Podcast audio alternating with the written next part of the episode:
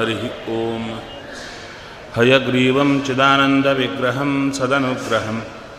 दशग्रीवच्छिदं शापान्मणिग्रीवविमोचनं स्वनामग्रहणादेव निरस्तग्रहविग्रहं। वृन्दावनगतं वन्दे ब्रह्मरुद्रेन्द्रवन्दितं। स्वान्तस्थानन्तशय्याय पूर्णज्ञानरसरणसे उत्तुङ्गवाक्तरङ्गाय मध्वदुग्धाब्धये नमः। गुरुमखिलगुणज्ञं सद्गुणैकाधिवासं शमदमपरिनिष्टं सत्त्वनिष्ठं वरिष्ठं सकलसुजनशिष्टं नित्यनिर्धूतकष्टं हयमुखपदनिष्ठं मां भजन्तु प्रपन्नाः। पूज्याय राघवेन्द्राय सत्यधर्मरताय च भजतां कल्पवृक्षाय नमतां कामधेनवे। नीलाकरार्चित अनन्तलीला गोपालपालितान्। विद्यापयोनिधीन् वन्दे ब्रह्मविद्यागुरुन् मम। ब्रह्मचर्यहरिप्रीतिसुविद्याबादशालिनः इष्टदान् कष्टहर्तॄन्नः। विद्यामान्यान् मुनीन् नुमः वादिराजपदद्वन्द्ववारिजासक्तमानसान् विश्वप्रियगुरून् वन्दे मन्दोऽहं धीविशुद्धये सत्यं सत्यं पुनः सत्यं विष्णुतीर्थप्रसादतः सर्वे कामाः भवन्त्येव शपथो बिम्बसन्निधौ चिन्तामणिं स्वभक्तानां कल्पवृक्षं च कामदं स्वामिनं त्वां रघुप्रेमतीर्थं वन्देह्यभीष्टदम् अज्ञानतिमिरच्छेदं बुद्धिसम्पत्प्रदायकं विज्ञानविमलं शान्तं विजयाख्यगुरुं भजे श्रीगुरुभ्यो नमः हरिः ॐ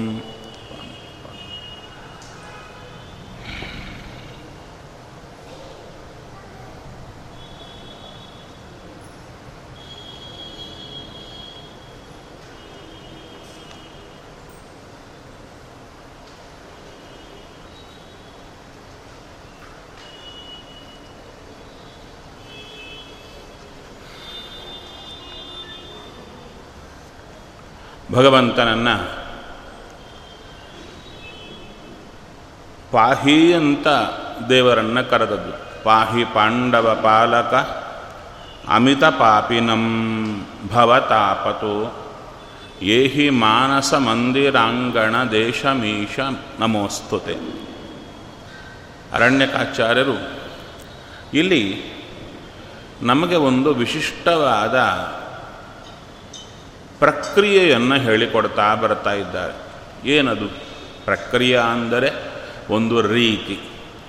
ದೇವರನ್ನು ಚಿಂತನೆ ಮಾಡುವ ರೀತಿ. ನಿತ್ಯವೂ ನಾವು ಭಗವಂತನನ್ನು ಹೇಗೆ ಚಿಂತನೆ ಮಾಡಬೇಕು ಎನ್ನುವುದನ್ನು ಚೆನ್ನಾಗಿ ತಿಳಿಸಿಕೊಡ್ತಾ ಇದ್ದಾರೆ. ಸಾಮಾನ್ಯ ನಾವು ಏನು ಮಾಡುತ್ತೇವೆ? ದೇವರ ಪೂಜಾ ಅಂತ ದಿನಾಗಲೂ ಮಾಡುತ್ತೇವೆ.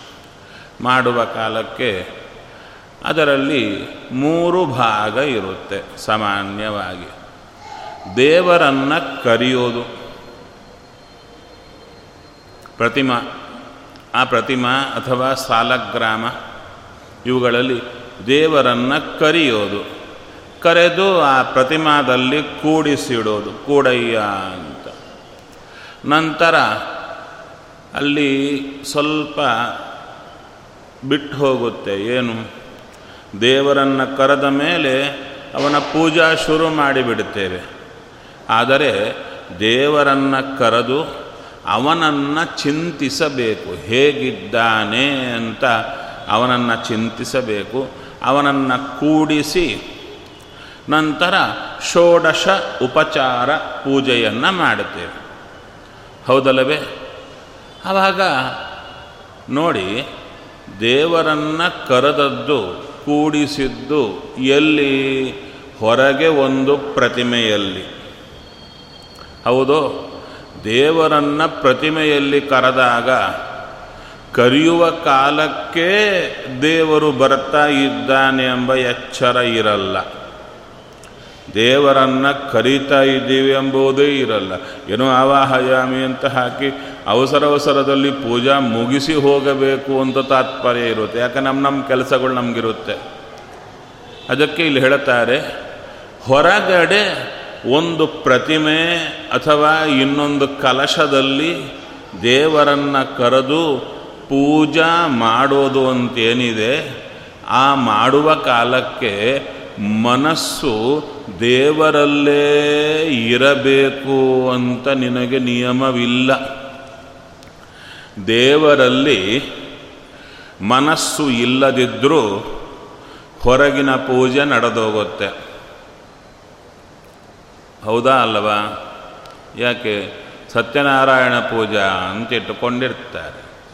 ಇಟ್ಟುಕೊಂಡಾಗ ಆಚಾರ್ಯನು ಹೇಳುತ್ತಾರೆ, ಸತ್ಯನಾರಾಯಣ ಸ್ವಾಮಿನೇ ನಮಃ. ಅವಾಹಯಾಮಿ. ಯಜಮಾನನಿಗೆ ತಲೆಯಲ್ಲಿರುತ್ತೆ, ಅಡಿಗೆಯವರು ಬಂದ್ರ ಇಲ್ವ, ಕರೆದವರು ಬಂದ್ರ ಇಲ್ವಾ, ಆ ಕರೆದವರು ಬರ್ತಾ ಇದ್ದರೆ ಅವರನ್ನು ಮಾತಾಡಿಸದಿದ್ದರೆ ಎಷ್ಟು ನೊಂದುಕೊಳ್ತಾರೋ ಅಂತಿರುತ್ತೆ. ಹೌದಾ? ಅದಕ್ಕೆ ದೇವರನ್ನು ನೋಡಿ ಆವಾಹಯಾಮಿ ಅಂತ ಹೇಳುವ ಕಾಲಕ್ಕೆ ತಲೆಯಲ್ಲಿ ಯಾರಿದ್ರು ಬಂದವರಿದ್ದರು ಅದಕ್ಕೆ ಈ ಆವಾಹಯಾಮಿ ಅಂತ ಇಲ್ಲಿ ಅಕ್ಷತೆ ಹಾಕ್ತಾನೆ, ಅಲ್ಲಿ ಬನ್ನಿ ಅಂತ ಬಂದವ್ರನ್ನ ಕರೀತಾ ಇರುತ್ತಾನೆ. ಅಲ್ವೇ? ದೇವರು ನೋಡ್ತಾರೆ, ಕರೆದದು ನನ್ನನ್ನು ಅವರನ್ನು ಅಂತ. ಯಜಮಾನನ ತಲೆಯಲ್ಲಿರೋದು ನಾನಲ್ಲ, ಪೂಜೆಗೆ ಕರೆದವರೆಲ್ಲ ತಲೆಯಲ್ಲಿ ಕೂತಿದ್ದಾರೆ ಅಂತ ದೇವರಿಗೆ ಅರ್ಥ ಆಗುತ್ತೆ. ಹೌದಲ್ಲವೇ? ಹಾಗೆ ಇಡೀ ಪೂಜಾ ನಡೆದೋಗುತ್ತೆ. ಬಂದವರಿಗೆ ಫಲಾರ, ಕಾಫಿ, ಅದು ವಿಚಾರ ಮಾಡಿ ಅಲ್ಲಿ ಕೂಡಿ, ಇಲ್ಲಿ ಕೂಡಿ ಎಂಬುದರೊಳಗೆ ನೈವೇದ್ಯದ ಪರ್ಯಂತ ಬಂದಿರುತ್ತೆ. ಆ ನೈವೇದ್ಯ ಪ್ರಸಾದ ಮುಂದಿಡ್ತಾರೆ.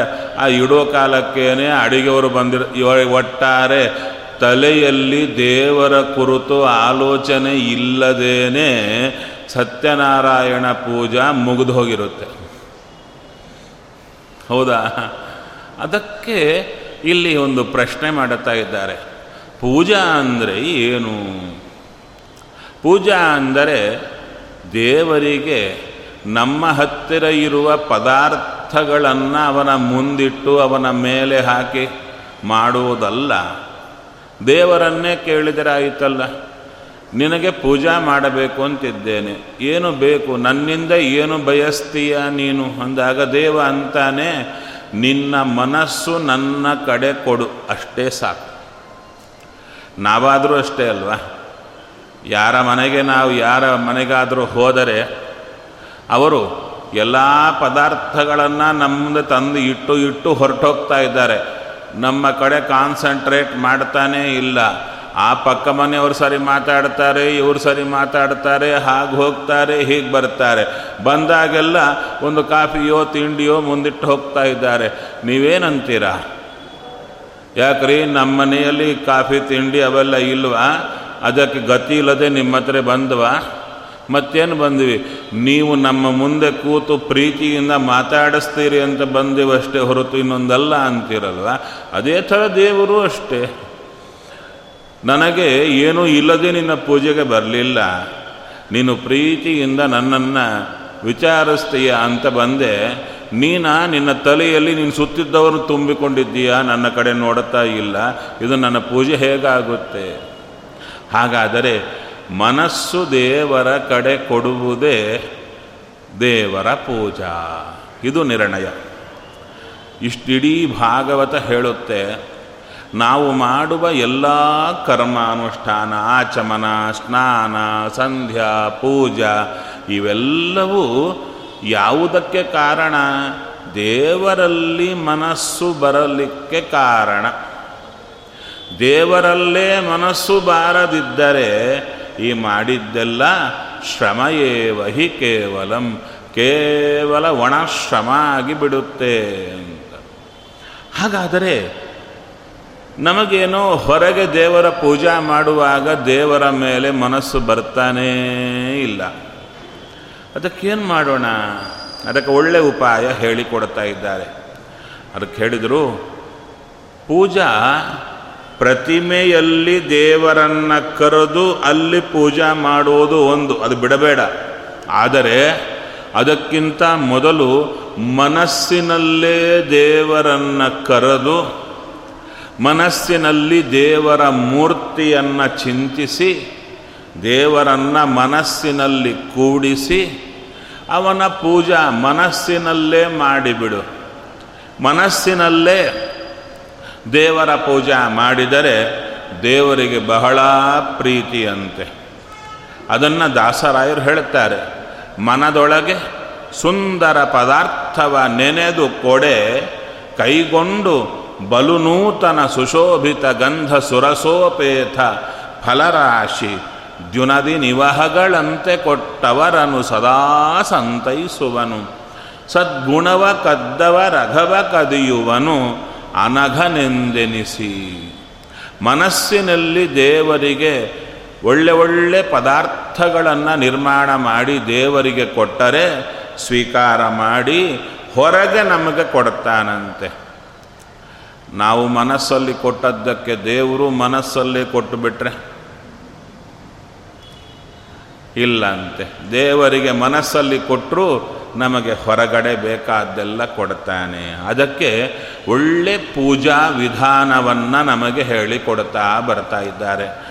ಇದನ್ನು ಏನು ಅಂತ ಕರೀತಾರೆ ಅಂದರೆ ಬಿಂಬ ಪೂಜಾ ಅಂತ ಕರೀತಾರೆ. ಅಂದರೆ ನಮ್ಮ ಭಗವಂತ ಎಲ್ಲ ಕಡೆ ಇದ್ದಾನೆ. ಅಂಥ ಭಗವಂತ ನಮ್ಮ ಹೃದಯದಲ್ಲೇ ನಮಗಾಗಿ ನಿಂತಿದ್ದಾನೆ. ನಮ್ಮ ಶರೀರದ ಸುತ್ತೂ ಇದ್ದಾನೆ. ಅಂಥ ಭಗವಂತನ ಪೂಜಾ ಮಾಡುವ ರೀತಿ ಹೇಗೆ ಅನ್ನುವಾಗ ದೇವರನ್ನು ಮನಸ್ಸಿಗೆ ಕರೆಯುವ ಪ್ರಯತ್ನ. ಏ ಹಿ ಭಗವಂತ ಬಾ. ಎಲ್ಲಿಗೆ? ಮಾನಸ ಮಂದಿರ ಅಂಗಣ ದೇಶಂ. ಅಯ್ಯ, ದೇವ, ನನ್ನ ಮನಸ್ಸಿಗೆ ಬಾ. ಎಲ್ಲ ಯತಿಗಳು ದಾಸರು ಪ್ರಾಯಶಃ ಒಂದು ಹಾಡನ್ನು ಮಾಡಿದ್ದಾರೆ. ಮನ, ಮನಕ್ಕೆ ಬಾರ ಹರಿಯೇ ಅಂತ ಕೆಲವರು, ಬಾರಯ, ಬಾರೋ ಮನಕ್ಕೆ ಗೋವಿಂದ ಅಂತ ಶ್ರೀಪಾದರಾಜರು ಮನಕ್ಕೆ ಬಾರೋ ಹರಿಯೇ ಅಂತ ದಾಸರು ಎಲ್ಲರೂ ದೇವರನ್ನ ಮನಸ್ಸಿಗೆ ಬಾ ಬಾ ಅಂತ ಕರೀತಾ ಇದ್ದಾರೆ. ಆವಾಗ ದೇವರನ್ನು ನಾವು ಮನಸ್ಸಿಗೆ ಬಾರೋ ಅಂತ ಕರೆದಾಗ ದೇವ ಹೇಳುತ್ತಾನೆ. ಇದು ದೇವರ ಜೊತೆಗೆ ಭಕ್ತ ಮಾತಾಡಿದಂತೆ. ಒಬ್ಬರಿಗೊಬ್ಬರು ಮಾತಾಡಿಕೊಂಡಂತೆ ಎಲ್ಲ ನಡೆದು ಹೋಗುತ್ತೆ. ದೇವರನ್ನು ಕರೆದು, ಸ್ವಾಮಿ, ನನ್ನ ಮನಸ್ಸಿಗೆ ಬಾರೋ. ದೇವ ಅಂದ, ನಾನು ಯಾಕೆ ಬರಲಿ? ನಿನ್ನ ಮನಸ್ಸಿಗೆ ನಾನು ಯಾಕೆ ಬರಲಿ? ಇನ್ನೊಂದು ಏನು? ನಿನ್ನ ಮನಸ್ಸಿನಲ್ಲಿ ನಾನು ಮೊದಲೇ ಇದ್ದೇನೆ. ಯಾಕೆ? ನಿನ್ನ ಶರೀರ, ಶರೀರದಲ್ಲಿ ನಾನಿದ್ದೇನೆ. ನಾನು ನಿನ್ನ ಶರೀರದಿಂದ ಚೂರು ಪಕ್ಕಕ್ಕೆ ಬಂದರೆ ನಮ್ಮನ್ನು ಕರ್ಕೊಂಡು ಹೋಗಿಬಿಡುತ್ತಾರೆ. ಹೌದಲ್ಲವೇ? ದೇವರು ನಮ್ಮಲ್ಲೇ ಇದ್ದಾನೆ. ಇನ್ನೆಲ್ಲಿದ್ದಾನೆ? ಶರೀರದಲ್ಲಿದ್ದಾನೆ. ಇಂದ್ರಿಯಗಳಲ್ಲಿ ದೇವರಿದ್ದಾನಾ? ಇದ್ದಾನೆ. ಇಲ್ಲದಿದ್ದರೆ ಕಣ್ಣು, ಕೈ, ಕಾಲು ಎಲ್ಲ ಇಂದ್ರಿಯಗಳು ನಿಂತೋಗಿ ಬಿಡುತ್ತೆ. ಅದಕ್ಕೆ ಇಂದ್ರಿಯಗಳಲ್ಲೂ ಇದ್ದಾನೆ. ಇನ್ನು ನೋಡಿ, ನಮ್ಮ ಮನಸ್ಸು ಆಚೆ ಈಚೆ ಓಡಾಡ್ತಾ ಇರುತ್ತಲ್ಲ, ಅದಕ್ಕಂದರೂ ಆ ಮನಸ್ಸಿನಲ್ಲೇ ದೇವರಿಲ್ಲದಿದ್ದರೆ ಮನುಷ್ಯ ಎಲ್ಲಿರ್ತಾನೆ? ಕೋಮಾ ಸ್ಟೇಜಿಗೆ ಹೋಗಿಬಿಟ್ಟಿರ್ತಾನೆ. ಏನಿರಲ್ಲ. ಬುದ್ಧಿ ಕೆಲಸ ಮಾಡೋದೇ ಇಲ್ಲ. ಅದಕ್ಕೆ ದೇವ ಅಂದ. ನಿನ್ನ ಮನಸ್ಸು ಕೆಲಸ ಮಾಡುತ್ತಾ ಇದೆಯಾ ಇಲ್ವಾ? ಮಾಡುತ್ತಾ ಇದೆ. ಹಾಗಾದರೆ ನಿನ್ನ ಮನಸ್ಸಿನಲ್ಲಿ ನಾನಿದ್ದೇನೆ. ನಾನೇ ಇದ್ದು ನಿನ್ನ ಮನಸ್ಸನ್ನು ಆಚೆ ಈಚೆ ಓಡಾಡುವಂತೆ ಮಾಡ್ತಾ ಇದ್ದೇನಯ್ಯ? ಅಂಥ ಕಾಲಕ್ಕೆ ತಿರ್ಗಾ ನನ್ನನ್ನು ಮನಸ್ಸಿಗೆ ಬಾ ಅಂತ ಕರೀತೀಯಲ್ಲ? ಯಾಕೆ ಹಾಗೆ ಕರೀತಾ ಇದ್ದಿ? ಹೌದಲ್ವೇ? ಆವಾಗ ಹೇಳ್ತಾರೆ ಅಯ್ಯ, ನೀನು ನನ್ನ ಮನಸ್ಸಿನಲ್ಲಿ ಇದ್ದೇ ಇದ್ದೀಯ. ಆದರೆ ನನಗೆ ನೀನು ನನ್ನ ಮನಸ್ಸಲ್ಲಿ ಇದ್ದೀಯ ಅಂತ ಎಚ್ಚರವೇ ಇಲ್ಲ. ನೀನು ನನ್ನ ಮನಸ್ಸಿನಲ್ಲಿ ಇರೋದು ದೊಡ್ಡದಲ್ಲಯ್ಯ. ನೀನು ಒಬ್ಬ ಇದ್ದೀಯ ಎಂಬುದು ನನ್ನ ಮನಸ್ಸಿಗೆ ಸದಾ ಬರ್ತಾ ಇರಬೇಕು. ಅದು ಬರ್ತಾನೇ ಇಲ್ಲ. ಅದು ಕೊಡು. ಅಂದರೆ ದೇವರು ನನ್ನಲ್ಲಿ ಇದ್ದಾನೆ ಅನ್ನೋದು ನಮ್ಮ ತಲೆಗೆ ಬರೋದೇ ದೇವರು ನಮ್ಮ ಮನಸ್ಸಿಗೆ ಬರೋದು. ನನ್ನೊಳಗೆ ಇದ್ದೀಯಾ ಎಂಬ ಎಚ್ಚರ ಕೊಡು. ನಿನ್ನ ಮೂರ್ತಿಯನ್ನು ನನ್ನ ಮನಸ್ಸಲ್ಲಿ ನಿಲ್ಲಿಸು. ಅದನ್ನು ಕೇಳುತ್ತಾ ಇದ್ದಾರೆ. ದೇವ ಕೇಳಿದ, ನಾನು ನಿನ್ನ ಮನಸ್ಸಿಗೆ ಬರಬೇಕು. ಸರಿ. ಆ ಮನಸ್ಸು ಅಂದರೆ ಹೇಳ್ತಾರೆ ಮಾನಸ ಮಂದಿರ ಅಂಗಣ ದೇಶಂ. ಈ ಮನಸ್ಸು ಅಂತ ನಮಗಿದೆ. ಆ ಮನಸ್ಸಿನಲ್ಲಿ ಐದು ಪ್ರಭೇದಗಳು. ಚಿತ್ತ, ಚೇತನ, ಅಹಂಕಾರ, ಮನಸ್ಸು, ಬುದ್ಧಿ ಅಂತ ಐದು ವಿಕಲ್ಪಗಳು, ಐದು ರೀತಿಯಾಗಿದೆ. ನಮ್ಮೊಳಗೆ. ಅದರಲ್ಲಿ ಮನಸ್ಸು ಅಂದರೆ ಯಾವುದು? ಅಂದರೆ ಒಂದು ವಿಷಯವನ್ನು ಗ್ರಹಣ ಮಾಡುತ್ತಾ ಅಲ್ಲಿ ಹೌದೋ ಅಲ್ಲವೋ ಅಂತ ಸಂಶಯವನ್ನು ಹುಟ್ಟಾಕೋದು ಮನಸ್ಸು. ಬುದ್ಧಿ ಹಾಗಲ್ಲ. ಮನಸ್ಸಿನ ಇನ್ನೊಂದು ಭಾಗ ಬುದ್ಧಿ ನಿಶ್ಚಯವನ್ನು ಕೊಡುತ್ತೆ. ಈಗ ದೂರದಿಂದ ನಾವು ನೋಡಿದ್ದೇವೆ. ನೋಡಿದರೆ ಒಂದು ವಸ್ತು ಕಂಡಿತು. ವಸ್ತುವು ಕಂಡಿತು. ಅದು ವಸ್ತುವೇನೋ ಅಂತ ಕಾಣುತ್ತಾ ಇದೆ. ಯಾವುದು ಅಂತ ಗೊತ್ತಾಗ್ತಾ ಇದೆ ಗುಂಡಕ್ಕೆ ಇದೆ. ಗುಂಡಕ್ಕೆ ಇದೆ. ನೋಡಲಿಕ್ಕೆ ಚೆನ್ನಾಗೇ ಇದೆ. ಅದು ಯಾವುದು? ನಿಂಬೆ ಹಣ್ಣು. ಅಥವಾ ಮೂಸಂಬಿಯೋ ಗೊತ್ತಾಗ್ತಾ ಇಲ್ಲ. ಸಂಶಯ. ಜ್ಞಾನ ವಸ್ತುವಿನದ್ದು ಬರ್ತಾ ಇದೆ. ಹಾಗೋ ಹೀಗೋ ಅಂತ ಬರೋದು ಮನಸ್ಸಿನ ಕೆಲಸ. ಇನ್ನು ನೋಡಿದ ಮೇಲೆ, ಹಾ, ಇದು ಇದೆ ಅಂತ ಬರುತ್ತಾ ನಿಶ್ಚಯ? ಅದನ್ನು ವಿಶೇಷವಾಗಿ ಬುದ್ಧಿ ಅಂತ. ನಂತರ ಏನು ಮಾಡಿದರೂ ನಾ ನಾ ನಾ ಅಂತ ಬರ್ತಾ ಇರುತ್ತಲ್ಲ, ಅದು ಅಹಂಕಾರ. ನಂತರ, ಏನಾದರೂ ನೋಡಿ, ತುಂಬ ಜನರನ್ನು ನೋಡ್ತಾ ಇರ್ತೀವಿ ದಿನದಲ್ಲಿ. ಥಟ್ಟನೆ ಮಠಕ್ಕೆ ಬಂದಾಗ ಯಾರನ್ನೋ ನೋಡಿದವು. ಅವರು ನಮ್ಮನ್ನು ನೋಡಿದರು. ನೋಡಿ ಮಾತು ಅವರೇ ಮಾತಾಡಿಸಿದರು. ಚೆನ್ನಾಗಿದ್ದೀರಾ ಅಂತ. ನಮಗೆ ಒಮ್ಮೆಲೆ ಹೊಳಿಲಿಲ್ಲ, ಯಾರಿವರು ಅಂತ. ಅವರೇನೋ ಚೆನ್ನಾಗಿದ್ದೀರಾ ಅಂತ ಇದ್ದಾರೆ. ನಾವು ಅವರನ್ನು ನೀವ್ಯಾರು ಅಂತ ಕೇಳಿದ್ರೆ ಚೆನ್ನಾಗಿರಲ್ಲ. ಅದಕ್ಕೆ ನಾವೇನು ಮಾಡ್ತೀವಿ? ಸಾಮಾನ್ಯವಾಗಿ, ಹಾಂ, ಚೆನ್ನಾಗಿದೆ, ನೀವು ಚೆನ್ನಾಗಿದ್ದೀರಾ? ಅಂತ ಮಾತಾಡಿಸಿ ಒಳಗೊಳಗೆ ಪ್ರಶ್ನೆ, ಯಾರಿವರು ಯಾರಿವರು? ಅಂತ. ಹೌದಾ? ಹಾಗಾದರೆ ಆವಾಗ ನಮಗೆ ಬೇಕಾಗಿದ್ದೇನು? ನೆನಪು. ಸ್ಮೃತಿ ನೆನಪು ಬೇಕು ಯಾ, ಇವರು, ಆ, ಆವಾಗ ನೋಡಿದೆ ಅವರೇ ಇವರು ಅಂತ ನೆನಪು ಬರಬೇಕು. ಅದನ್ನು ತಂದು ಕೊಡೋದು ಚಿತ್ತ. ಅದನ್ನು ತಂದು ಕೊಡೋದು ಚಿತ್ತ. ಹಾಗೆ ಚೇತನ ಅಂತ ಇನ್ನೊಂದು.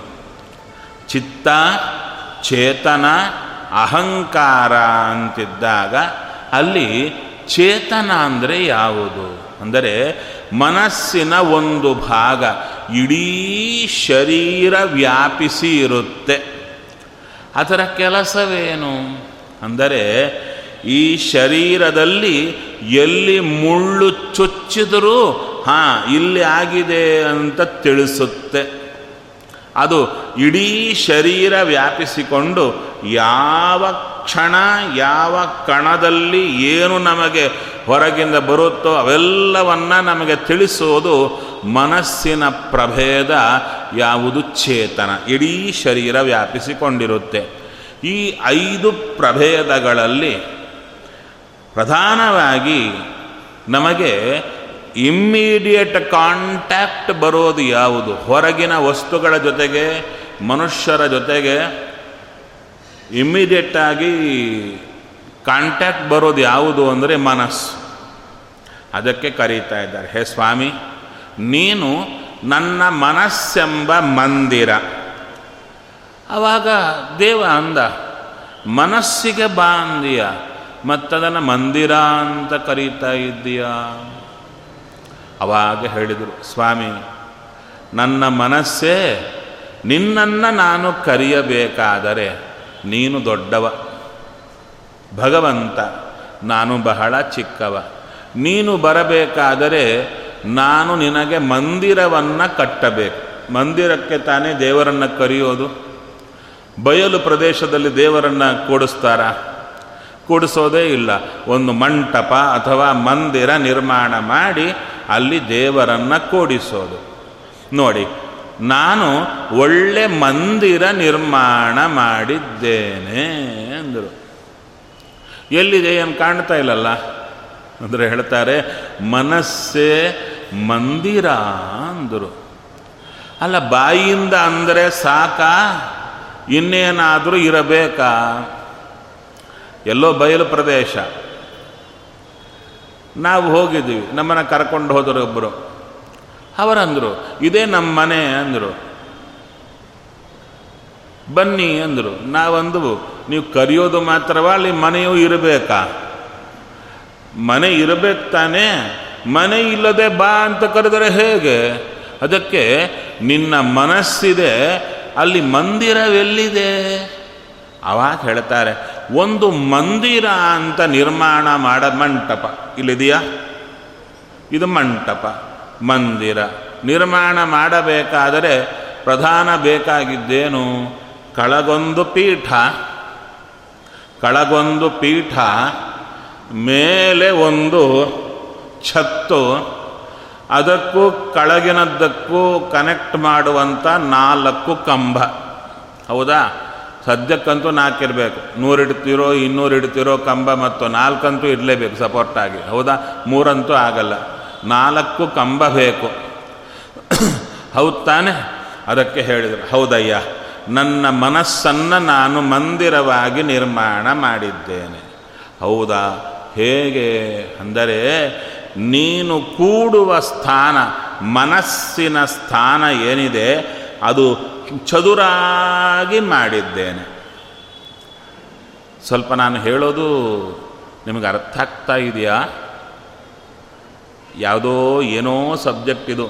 ಇದರಲ್ಲಿ ಒಂದು ಕಥೆ ಇಲ್ಲ, ಏನೂ ಇಲ್ಲ. ಸಾಮಾನ್ಯ ದಿನಾಗೂ ನಡೆಯುವ ಪುರಾಣದಂತೆ ಇದಿಲ್ಲ. ಏನೋ ವಿಚಿತ್ರ ಸಬ್ಜೆಕ್ಟ್ ಇದೆ ಅಂತ ತಲೆಗಂತೂ ಬರ್ತಾ ಇದೆ. ಹೌದಾ? ಅದಕ್ಕೆ ಹೇಳಿದರು, ಕಥೆಗಳನ್ನು ಪುರಾಣದ ಕಾಲದಲ್ಲಿ ಕೇಳೋದು ಅಭ್ಯಾಸ ಆಗಿಯೇ ಇದೆ. ಆದರೆ ಬದುಕೆಲ್ಲ ಬರೇ ಕಥೆಗಳನ್ನು ಕೇಳಿ ಹೋದರೆ ಏನು ಉಪಯೋಗ? ಅದಕ್ಕೇನು ಬೇಕು? ನಮ್ಮ ಜೀವನದಲ್ಲಿ ಭಗವಂತನನ್ನು ಹೇಗೆ ನಾವು ಪೂಜಾ ಮಾಡಬೇಕು ಅಂತ ತಿಳಿಸಿಕೊಡೋದೇ ಕಥೆಗಳು. ಆ ಕಥೆಗಳಲ್ಲಿ ಇಂಥವರಿದ್ದರು ಅಂಥವರಿದ್ದರು ಇಂಥವರು ದೇವರನ್ನು ಹೀಗೆ ಪೂಜಾ ಮಾಡಿದರು, ಅಂಥವರು ಹಾಗೆ ಪೂಜಾ ಮಾಡಿದರು ಅಂತ ಕೇಳೋದೇ ಆಯಿತು. ಕೊನೆಗೆ ನಾನು ಹೇಗೆ ಮಾಡಲಿ ಅಂತ ನಾವು ಪ್ರಶ್ನೆ ಮಾಡೋದೇ ಇಲ್ಲ, ಯಾರು ಹೇಳೋದೇ ಇಲ್ಲ. ಕೇಳಿದ್ದಾಯಿತು, ಮನೆಗೆ ಹೋಗಿ ಮಲಗಿದ್ದೂ ಆಯಿತು. ಅಲ್ಲವೇ? ಮತ್ತೆ ಎಂದಾದರೂ ಇಷ್ಟು ಪುರಾಣ ಕೇಳುತ್ತಾ ಇದ್ದೇನೆ, ಈ ಪುರಾಣದಲ್ಲಿ ಇಂಥಿಂಥವರು ಹೀಗೀಗೆ ಹೀಗೆ ಮಾಡಿದ್ದಾರೆ ಅಂತ ಏನೋ ಹೇಳ್ತಾ ಇದ್ದಾರೆ, ನಾನು ಯಾವಾಗ ಮಾಡಲಿ? ಹೌದು, ಆ ಸಬ್ಜೆಕ್ಟಿವ್ ಆಗಿ ಬಂದಿದೆ. ಇವಾಗೇನು, ನಿಮಗೆ ದೇವರನ್ನು ಹೇಗೆ ಪೂಜಾ ಮಾಡಬೇಕು ಎನ್ನುವುದು ಚೆನ್ನಾಗಿ ಹೇಳಿಕೊಡ್ತಾ ಇದ್ದಾರೆ. ಸದ್ಯಕ್ಕೇನು ಬಂತಿವಾಗ, ಅವರು ದೇವರನ್ನ ಬಾ ಅಂತ ಕರೆದರು. ನಮಗೆ ಹೇಳಿಕೊಡ್ತಾರೆ, ನೀನು ಕರಿ. ನಾವು ದೇವರನ್ನು ಕರೆಯೋಣ. ಸ್ವಾಮಿ, ಎಲ್ಲಿಗೆ? ನನ್ನ ಮನಸ್ಸಿಗೆ ಬಾ ಅಂತ ಕರೆಯಬೇಕು. ಹೌದಾ? ಮನಸ್ಸಿಗೆ ಬಾ ಅಂತ ಕರೆಯಬೇಕಾದ್ರೆ ದೇವರು ಕೇಳುತ್ತಾನೆ. ಅಲ್ಲಿ ಕೂಡ್ಲಿಕ್ಕೆ ಜಾಗವಿದೆಯಾ? ಹೌದಲ್ವೇ? ಈ ಭೂಮಿ ಪೂಜಾ ಅಂತ ಮಾಡಿರ್ತಾರೆ. ಭೂಮಿ ಪೂಜಾ ಅಂತ ಮಾಡುತ್ತಾರೆ ಹೌದಲ್ಲವೇ ನೀವು ಎಲ್ಲಾದರೂ ತಗೊಂಡಿದ್ದೀರಾ? ಪ್ಲಾಟ್, ಫ್ಲಾ, ಫ್ಲ್ಯಾಟ್ ಅಲ್ಲ, ಪ್ಲಾಟ್. ಎಲ್ಲಾದರೂ ಒಂದು ಜಾಗ ತಗೊಂಡ್ರೆ ಅಲ್ಲಿ ಮನೆ ಕಟ್ಟಬೇಕಾದ್ರೆ ಮನೆ ಅಂದ್ರೇನು? ಎರಡು ಪಿಲ್ಲರು, ಮೇಲೆ ಕೆಳಗೆ, ಕೆಳಗಿರಲಿಕ್ಕೆ ಮೇಲೆ ಛತ್ತು. ಹೌದು ತಾನೆ? ಇದು ಕಟ್ಟಬೇಕಾದ್ರೆ ಮೊದಲು ಏನು ಮಾಡ್ತೀರಾ? ಭೂಮಿ ಪೂಜೆ ಮಾಡ್ತೀರಾ? ಸರಿ. ಭೂಮಿ ಪೂಜೆ ಮಾಡಿದ ಮೇಲೆ ಮೊದಲು ಮಾಡೋದೇನು ಗೊತ್ತು? ಭೂಮಿ ಪೂಜಾ ಮಾಡಲಿಕ್ಕಿಂತ ಮೊದಲು ಆ ಪ್ರದೇಶದಲ್ಲಿ ನೀವು ಕಾಲು ಹಾಕುವಂತೆ ಇರಬೇಕದು. ಅಲ್ವೇ? ಏನು ಮಾಡ್ತೀರಾ? ಅಲ್ಲೆಲ್ಲ ಗಿಡ ಬೆಳೆದಿರುತ್ತೆ, ಏನೋ ಕಸ, ಕಡ್ಡಿ ಎಲ್ಲ ಇರುತ್ತೆ. ಹೌದಾ? ನಮ್ಮ ಸೈಟು ಅಂತ ಯಾರಾದರೂ ಏನು ಕಸ ಹಾಕದೆ ಸುಮ್ಮನೆ ಇರ್ತಾರ? ಸೈಟು ಕಂಡ್ರೆ ಸಾಕು, ಎಲ್ಲ ಕಸ ತಂದು ಹಾಕ್ತಿರ್ತಾರಲ್ಲಿ. ಇನ್ನು ಆ ಸೈಟಿನವರು ಮುಂದಿದ್ರೂ ಹಾಕ್ತಾರೆ, ತಂದು. ಹಾಗಾದರೆ ಇನ್ನು ಹೇಗಿರುತ್ತೆ? ಆ ಭೂಮಿ ಹೆಚ್ಚು ಕಮ್ಮಿ ಹೆಚ್ಚು ಕಮ್ಮಿ ಇರುತ್ತೆ ಎಲ್ಲ ಕಡೆ. ಎಲ್ಲ ಬೆಳೆದಿರುತ್ತೆ, ಗಿಡಗಳು, ಕಸ, ಕಡ್ಡಿ ಇರುತ್ತೆ. ಫಸ್ಟ್ ಏನು ಮಾಡ್ತೀರಾ? ಭೂಮಿ ಪೂಜೆಕ್ಕಿಂತ ಮೊದಲು ಒಬ್ಬವನ್ನು ಕಳಿಸಿ, ಅಲ್ಲಿರುವ ಗಿಡಗಳೆಲ್ಲ ತೆಗೆಸಿ ಸ್ವಲ್ಪ ನೀವು ಎಷ್ಟು ಪೂಜಾ ಮಾಡುತ್ತೀರೋ ಅಷ್ಟಾದರೂ ಚದರ ಮಾಡಿಸ್ತೀರ. ಹೌದಾ? ಸ್ವಲ್ಪ ಸರಿ ಮಾಡಿಸಿ, ಅಲ್ಲಿ ಭೂಮಿ ಪೂಜಾ ಮಾಡಿಸಿ, ನಂತರ ಆಯ ತೆಗಿತೀರ. ಒಳಕ್ಕೆ ಹೋಗ್ತೀರಾ, ತಳಹದಿ ಹಾಕಿ ಮನೆ ಕಡುತ್ತೀರ ಹೌದಾ? ಹಾಗಾದರೆ ನಾವು ನಮ್ಮ ಮನಸ್ಸನ್ನು ಮಂದಿರವಾಗಿ ಮಾಡಬೇಕು. ಈಗ ಸದ್ಯಕ್ಕೆ ಹೇಗಿದೆ ಅಂತ ಕೇಳಿದರು. ಭೂಮಿ ಪೂಜಾಕ್ಕಿಂತ ಮೊದಲಿರುವ ಭೂಮಿಯಂತೆ ನಮ್ಮ ಮನಸ್ಸಿದೆ. ಏನಿದೆ ಇಲ್ಲಿ? ಇನ್ನೊಬ್ಬರ ಕಸ ನಮ್ಮ ಸೈಟಲ್ಲಲ್ಲ. ನಮ್ಮ ಸೈಟಲ್ಲಿ ನಮ್ಮದೇ ಕಸ ಕೂತಿದೆ. ಏನು ಮೊದಲನೆಯ ಕಸ ನಮ್ಮ ಮನಸ್ಸಿನಲ್ಲಿ? ಅಂದರೆ ನಾನಾ ಕಡೆಗೆ ತಿರುಗಾಡುತ್ತಾ ಇರುತ್ತೆ ಈ ಮನಸ್ಸು. ಬೇಡದ ಕಡೆಗೆಲ್ಲ ತಿರುಗಾಡುತ್ತಾ ಇರುತ್ತೆ. ಈ ಬೇಡದ ಕಡೆಗೆ ತಿರುಗಾಡುವ ಮನಸ್ಸಿನ ಕಸವನ್ನು ತೆಗೆಯಬೇಕು. ಹೌದಾ? ಅಲ್ಲೇನ್ರಿ? ದೇವರನ್ನು ಕರಿಬೇಕಾದರೆ, ದೇವರಲ್ಲಿ ಮನಸ್ಸಿರಬೇಕಾದರೆ, ಮನಸ್ಸು ಬೇರೆ ಕಡೆಗೆ ಓಡತಾ ಇದ್ದರೆ ಇನ್ನು ದೇವರನ್ನು ಕರೆಯೋದು ಯಾಕೆ? ಅದಕ್ಕೆ ದೇವರಂದ ಹಾಗಾದರೆ ನಾನೆಲ್ಲಿರಲಿ? ಅದಕ್ಕೆ ಹೇಳ್ತಾ ಇದ್ದಾರೆ, ಅಯ್ಯ, ನನ್ನ ಮನಸ್ಸಿನಲ್ಲಿ ಏನೇನು ಕಸವಿದೆ ಮೊದಲು ನೋಡಿ, ಕಸ ತೆಗಿಬೇಕಾದರೆ ಹೇಗೆ ತೆಗಿತೀರಾ? ಸಾರಾ ಸಾಗಟಾಗಿ ಬಳಕೊಂಡು ಹೋಗ್ತಾರ ಮನೆಯಲ್ಲಿ ಅಥವಾ ಭೂಮಿಯಲ್ಲಿ? ಏನೇನು ಕಸ ಎಲ್ಲಿ ಬಿದ್ದಿದೆ ಅಂತ ನೋಡುತ್ತೀರಾ? ಯಾವ ಯಾವ ಕಸ, ಯಾವ ಯಾವ ಟೈಪ್ ಅಂತ ನೋಡುತ್ತೀರಾ. ಬಾಟ್ಲಿ ಬಿದ್ದಿದೆಯಾ, ಕವರು ಬಿದ್ದಿದೆಯಾ, ಇನ್ನೇನು ಬಿದ್ದಿದೆಯಾ ಅಂತ ನೋಡಿ ಎಲ್ಲದಕ್ಕೂ ಒಂದೇ ಥರ ತೆಗೆಯುವ ಕ್ರಮ ಅಲ್ಲ. ಒಂದೊಂದನ್ನು ಒಂದೊಂದು ರೀತಿಯಲ್ಲಿ ತೆಗೆದು ಶುದ್ಧ ಮಾಡಬೇಕಲ್ವ? ಅದಕ್ಕೆ ನಮ್ಮ ಮನಸ್ಸಿನಲ್ಲಿರುವ ನಾನಾ ದೋಷಗಳನ್ನು ಗುರುತಿಸಿ ಆ ದೋಷಗಳನ್ನೆಲ್ಲ ತೆಗೆದು ತದನಂತರ ಅದನ್ನು ವಿಶೇಷವಾಗಿ ಚದರ ಮಾಡಬೇಕು. ಚದರ ಮಾಡಬೇಕು ಅಂದರೆ ಏನು ಹೇಳ್ತಾರೆ? ಹೆಚ್ಚು ಕಮ್ಮಿ ಇರುವುದನ್ನು ತೆಗೆಯೋದು. ಮನಸ್ಸು ಹೆಚ್ಚು ಕಮ್ಮಿ ಇರೋದು ಅಂದರೆ ಏನು? ಅಂದರೆ ಎಲ್ಲಿ ದೇವರಲ್ಲಿ ಮನಸ್ಸಿರಬೇಕಾಗಿದ್ದು ಮನಸ್ಸೆಲ್ಲಿದೆ? ಬೇರೆ ಎಲ್ಲೋ ಜಾಸ್ತಿ ಇದೆ. ಅದನ್ನು ತೆಗಿಬೇಕು. ಎಲ್ಲ ಮನಸ್ಸು ದೇವರನ್ನು ಬಿಟ್ಟು ಎಲ್ಲೆಲ್ಲಿಗೆ ಹೋಗ್ತಾ ಇದೆ ಅದನ್ನು ಗುರುತಿಸಿ ಅದೆಲ್ಲವನ್ನ ಸಾಪ್ ಸೀದಾ ಮಾಡಬೇಕು. ಅಷ್ಟಾದ ಮೇಲೆ ಇನ್ನೇನು ಮಾಡಬೇಕ್ರಿ? ಮನೆ ಕಟ್ಟೋ ಕ್ರಮ ನಿಮಗೆಲ್ಲ ಚೆನ್ನಾಗಿ ಗೊತ್ತಿರುತ್ತೆ? ಅಡಿಪಾಯ ತೆಗಿಬೇಕು. ಹೌದಲ್ಲವೇ? ಮೊದಲು ಮಾಡೋದು ಭೂಮಿ ಪೂಜಾ. ಅದಕ್ಕೆ ಹೇಳುತ್ತಾರೆ ಮನಸ್ಸೆಂಬ ಭೂಮಿಯ ಪೂಜಾ ಮಾಡಬೇಕಂತೆ. ಭೂಮಿ ಪೂಜಾ ಮಾಡಬೇಕಾದರೆ ಏನು ಮಾಡುತ್ತೀರಾ? ವಾಸ್ತು ಪೂಜಾ. ಅದು ವಾಸ್ತು ದೇವತಾ ಭೂಮಿಯಲ್ಲಿ ಅಭಿಮಾನಿಯಾಗಿ ನಿಂತಿರ್ತಾನೆ ವಾಸ್ತು ಪೂಜಾ ಮಾಡುತ್ತೇವೆ. ಅಯ್ಯ, ಮನೆ ಕಟ್ತಾ ಇದ್ದೇವೆ, ಚೆನ್ನಾಗಿರಲಿ ಅಂತ. ಅದಕ್ಕೆ ಅಂದರು, ಇಲ್ಲಿ ಭೂಮಿ ಯಾವುದು? ಮನಸ್ಸೆ. ಮನಸ್ಸಿಗೆ ಯಾರು ವಾಸ್ತು ಪುರುಷ ಅಂದರೆ ರುದ್ರದೇವರು. ರುದ್ರದೇವರನ್ನು ಪೂಜಾ ಮಾಡಬೇಕಂತೆ. ಅಯ್ಯ, ಈ ಮನಸ್ಸು ಕಸದಿಂದ ತುಂಬಿತ್ತು. ಇದನ್ನು ಸರಿ ಮಾಡಿ ಇಲ್ಲೊಂದು ಒಳ್ಳೆ ಮಂದಿರವನ್ನು ನಿರ್ಮಾಣ ಮಾಡಲಿಕ್ಕೆ ಹೋಗ್ತಾ ಇದ್ದೇನೆ. ನಿಮ್ಮ ಅಪ್ಪಣೆ ಬೇಕು ಅಂತ ಪಾರ್ವತಿ ರುದ್ರದೇವರ ಪೂಜಾ ಮನಸ್ಸಿನಲ್ಲಿ ಮಾಡಬೇಕು. ಅದೇ ಭೂಮಿ ಪೂಜಾ. ಭೂಮಿ ಪೂಜಾ ಮಾಡಿದ ಮೇಲೆ ಅಲ್ಲಿ ಅವಾಗ ರುದ್ರದೇವರು ನಮಗೆ ತಿಳಿಸಿಕೊಡುತ್ತಾರೆ, ನೋಡು, ನಿನ್ನ ಮನಸ್ಸಿನಲ್ಲಿ ಇಂಥ ಎತ್ತಾದದ್ದಿದೆ. ಅಂದರೆ ದೇವರ ಮೇಲಿನಕ್ಕಿಂತ ಅಭಿಮಾನ ಪದಾರ್ಥದ ಮೇಲೆ ಮನಸ್ಸು ಜಾಸ್ತಿ ಹೋಗ್ತಾ ಇದೆ, ದುಡ್ಡಿನ ಮೇಲೆ ಜಾಸ್ತಿ ಹೋಗ್ತಾ ಇದೆ. ಹಾಗೆ ವ್ಯಕ್ತಿಗಳ ಮೇಲೆ ಜಾಸ್ತಿ ಹೋಗ್ತಾ ಇದೆ ಅಂತ ಎಲ್ಲೆಲ್ಲಿ ಎತ್ತರ ಎತ್ತರವಾದ ಮನಸ್ಸು ದೇವರನ್ನು ಬಿಟ್ಟು ಹೋಗಿರುತ್ತೋ ಅದನ್ನು ರುದ್ರದೇವರು ತೋರಿಕೊಟ್ಟು ಸಮ ಮಾಡಿಸ್ತಾರೆ. ಅಂದರೆ ಸಮನಾದ ಭಗವಂತನಲ್ಲಿಯೇ ಬರುವಂತೆ ಮಾಡುತ್ತಾರೆ. ಇದು ಭೂಮಿಯನ್ನು ಸಮ ಮಾಡೋದು. ಇಷ್ಟಾದರೆ ಸಾಕ? ಒಂದು ಸಲ ಸಮ ಮಾಡಿದವು. ಭೂಮಿ ಪೂಜೆ ಆಯಿತು, ಸಮ ಸಮ ಮಾಡಿದವು, ಬಿಟ್ಬಿಟ್ವು. ಮತ್ತೇನಾಗುತ್ತೆ? ಯಥಾ ಪ್ರಕಾರಂ ಸಿದ್ಧಿರಸ್ತು. ಹೌದಲ್ವೇ? ಹಾಗೆ, ಹಾಗಾಗದೇ ಇರಬೇಕಾದ್ರೆ ಏನು ಮಾಡಬೇಕು? ಅಡಿ ತೆಗಿಬೇಕು. ಏನಂತ? ಕಟ್ಟಿದ ಮಂದಿರ ಬಿದ್ದು ಹೋಗದೇ ಇರಬೇಕಾದರೆ ಅಡಿಪಾಯ ಇರಬೇಕು. ಅದಕ್ಕಾಗಿ ನಾವೇನು ಮಾಡಬೇಕು? ಒಳ್ಳೆ ಅಡಿಪಾಯ ಹಾಕಬೇಕು. ಏನು ಅಡಿಪಾಯ? ಶಾಸ್ತ್ರವನ್ನು ಪ್ರವಚನ ಪಾಠಗಳ ಮೂಲಕ ಕೇಳಿ ದೇವರ ವಿಷಯವಾದ ತಿಳುವಳಿಕೆಯನ್ನು ಚೆನ್ನಾಗಿ ಪಡೆದು ಆ ಪಡೆದದ್ದನ್ನು ಕನ್ಫರ್ಮ್ ಮಾಡಿಕೋಬೇಕು.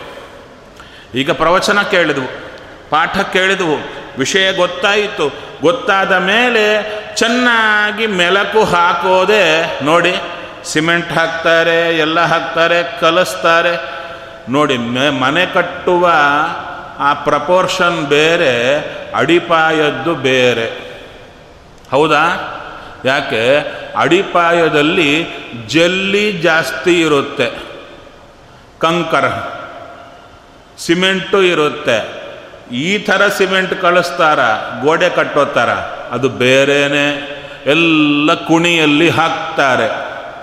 ಅಂದರೆ ನೋಡಿ ಭೂಮಿಯನ್ನು ಅಗದು ಅಗದು ತೆಗಿತೀವಿ ಹಾಗೆ ನಮ್ಮ ಮನಸ್ಸಿನಲ್ಲಿ ದೇವರ ಕಡೆ ಅಲ್ಲದೆ ಬೇರೆ ಕಡೆಗೆ ಹೋಗುವ ಎಷ್ಟೆಷ್ಟು ದೋಷಗಳು ಎಷ್ಟು ಆಳಕ್ಕಿವೆ ಅಂತ ಅಗದು ಅಗದು ನೋಡೋಣ ತೆಗೆಯೋದು. ಅದು ಧ್ಯಾನದಲ್ಲಿ ಗೊತ್ತಾಗುತ್ತಂತೆ. ಒಮ್ಮೆ ಮನಸ್ಸನ್ನು ಬಿಟ್ಟು ಬಿಟ್ಟರೆ ಮನಸ್ಸನ್ನು ದೇವರ ಕಡೆ ಸೆಳೆಯೋದು ಧ್ಯಾನ. ಧ್ಯಾನದ ಮೊದಲನೇ ಅಂಗ ಏನು? ಸ್ವಲ್ಪ ಹೊತ್ತು ಸುಮ್ಮನೆ ಕೂಡಿ. ಕೂತಾಗ ಯಾವಾಗನ ಕೂತಿದ್ದೀರಾ? ಸ್ವಲ್ಪ ಹೊತ್ತು ದೇವರ ಚಿಂತನೆ ಮಾಡೋಣ ಅಂತ ಕೂತಿದ್ದೀರಾ? ಕೂತಿದ್ದರೆ ಒಳ್ಳೆಯದು ಕೂಡದಿದ್ದರೆ ಇವತ್ತಿಂದ ಕೂಡಿ. ಒಂದು ಐದು ನಿಮಿಷ ಕೂಡಿ. ಆ ಕೂತಾಗ ಮನಸ್ಸು ದಿಕ್ಕಾಪಾಲ ಓಡತಾ ಇರುತ್ತೆ. ದಿಕ್ಕು ದಿಕ್ಕಿಗೆ ಓಡತಾ ಇರುತ್ತೆ. ಅದಕ್ಕೆ ಮನಸ್ಸಿನ ಮೊದಲು ಕಂಟ್ರೋಲ್ ಮಾಡಬೇಕಾದರೆ ಏನು ಮಾಡಬೇಕು ಅಂತ ದೊಡ್ಡ ಪ್ರಶ್ನೆ. ಅದಕ್ಕೆ ಹೇಳ್ತಾರೆ, ನಾವು ಈ ಫ್ಯಾಕ್ಟ್ರಿಯಲ್ಲಿ ಇನ್ಸ್ಪೆಕ್ಷನ್ ಅಂತ ಬರ್ತಾ ಇರುತ್ತೆ. ಯದ್ಯಪಿ ಅಲ್ಲಿದ್ದ ವರ್ಕರ್ಸು ಇರ್ತಾರೆ, ಮೇಲಧಿಕಾರಿಗಳು ಇರ್ತಾರೆ, ಅವರು ಮೊದಲೇ ಚೆಕ್ ಮಾಡಿರ್ತಾರೆ, ಅದಕ್ಕಿಂತ ಇನ್ನೊಂದು ಮಾಡುತ್ತಾರೆ. ಥರ್ಡ್ ಪಾರ್ಟಿ ಇನ್ಸ್ಪೆಕ್ಷನ್ ಅಂತ ಮಾಡುತ್ತಾರೆ. ಬೇರೆ ಇನ್ನೊಬ್ಬರನ್ನ ಕರೆಸ್ತಾರೆ, ಅವರು ಬಂದು ಚೆಕ್ ಮಾಡಿ, ಅವ್ರು ಬರೋ ಕಾಲಕ್ಕೆ ಅವ್ರ ಕಣ್ಣು ದೋಷ ಎಲ್ಲಿದೆ ಅಂತ. ದೋಷವನ್ನೇ ಹುಡುಕ್ತಾ ತೆಗೆದು ತೋರ್ತಾರೆ. ಹೌದಾ? ನಮಗೆ ಗೊತ್ತಿರಲ್ಲ. ಅವರು ಬಂದು ಕೊಳ್ಳೆ ನೋಡಿ ತಪ್ಪಿದು ಅಂತ ಹೇಳ್ತಾರೆ. ಹಾಗೆ ನಾವು ಮೂರನೇ ವ್ಯಕ್ತಿಯಂತೆ ನಿಂತು ನಮ್ಮ ಮನಸ್ಸು ಎಲ್ಲೆಲ್ಲಿಗೆ ಓಡಿ ಹೋಗ್ತಾ ಇದೆ ಎಂಬುದು ಚೆನ್ನಾಗಿ ಗಮನ ಕೊಟ್ಟು ಎಷ್ಟು ಆಳವಾಗಿ ಹೋಗಿದೆ. ಈ ಮನಸ್ಸಿಗೆ ಬೇರೆ ಕಡೆ ಹೋಗೋದು ಅಂತ ನೋಡಿ ಅಷ್ಟು ಆಳದಿಂದ ಮನಸ್ಸು ಎಲ್ಲೆಲ್ಲಿಗೆ ಹೋಗ್ತಾ ಇದೆಯೋ ಅದೆಲ್ಲವನ್ನ ನೋಡಿ ಆಳದಿಂದ ದೋಷವನ್ನು ತೆಗೆಯೋದೇ ಅಡಿಪಾಯ ಹಾಕೋದು. ಅಡಿಪಾಯ ಹಾಕೋದು ಯಾಕೆ ಗೊತ್ತಾ ಅಂದರು. ಒಂದು, ಕಟ್ಟುವ ಮನೆ ಭದ್ರವಾಗಿರಬೇಕು ಅಂತ. ಇನ್ನೇನಾದರೂ ಕಾರಣವಿದೆಯಾ?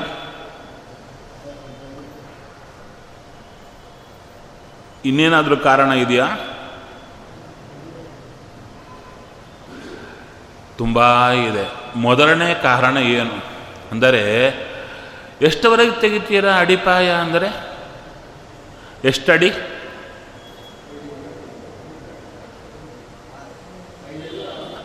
ಅವರು ಇಂಜಿನಿಯರ್ ಹೇಳ್ತಾರೆ ಆ ಮಣ್ಣು ಹಿಡಿತಾರೆ ಅದು ಲೂಸ್ ಸಾಯಿಲ್ಲ ಗಟ್ಟಿ ಸಾಯಿಲ್ಲ ಅಂತ ಮಣ್ಣ ಅಂತ ನೋಡಿ ಎಷ್ಟರವರೆಗೆ ಹೋಗಬೇಕು ಅಂತಾರೆ.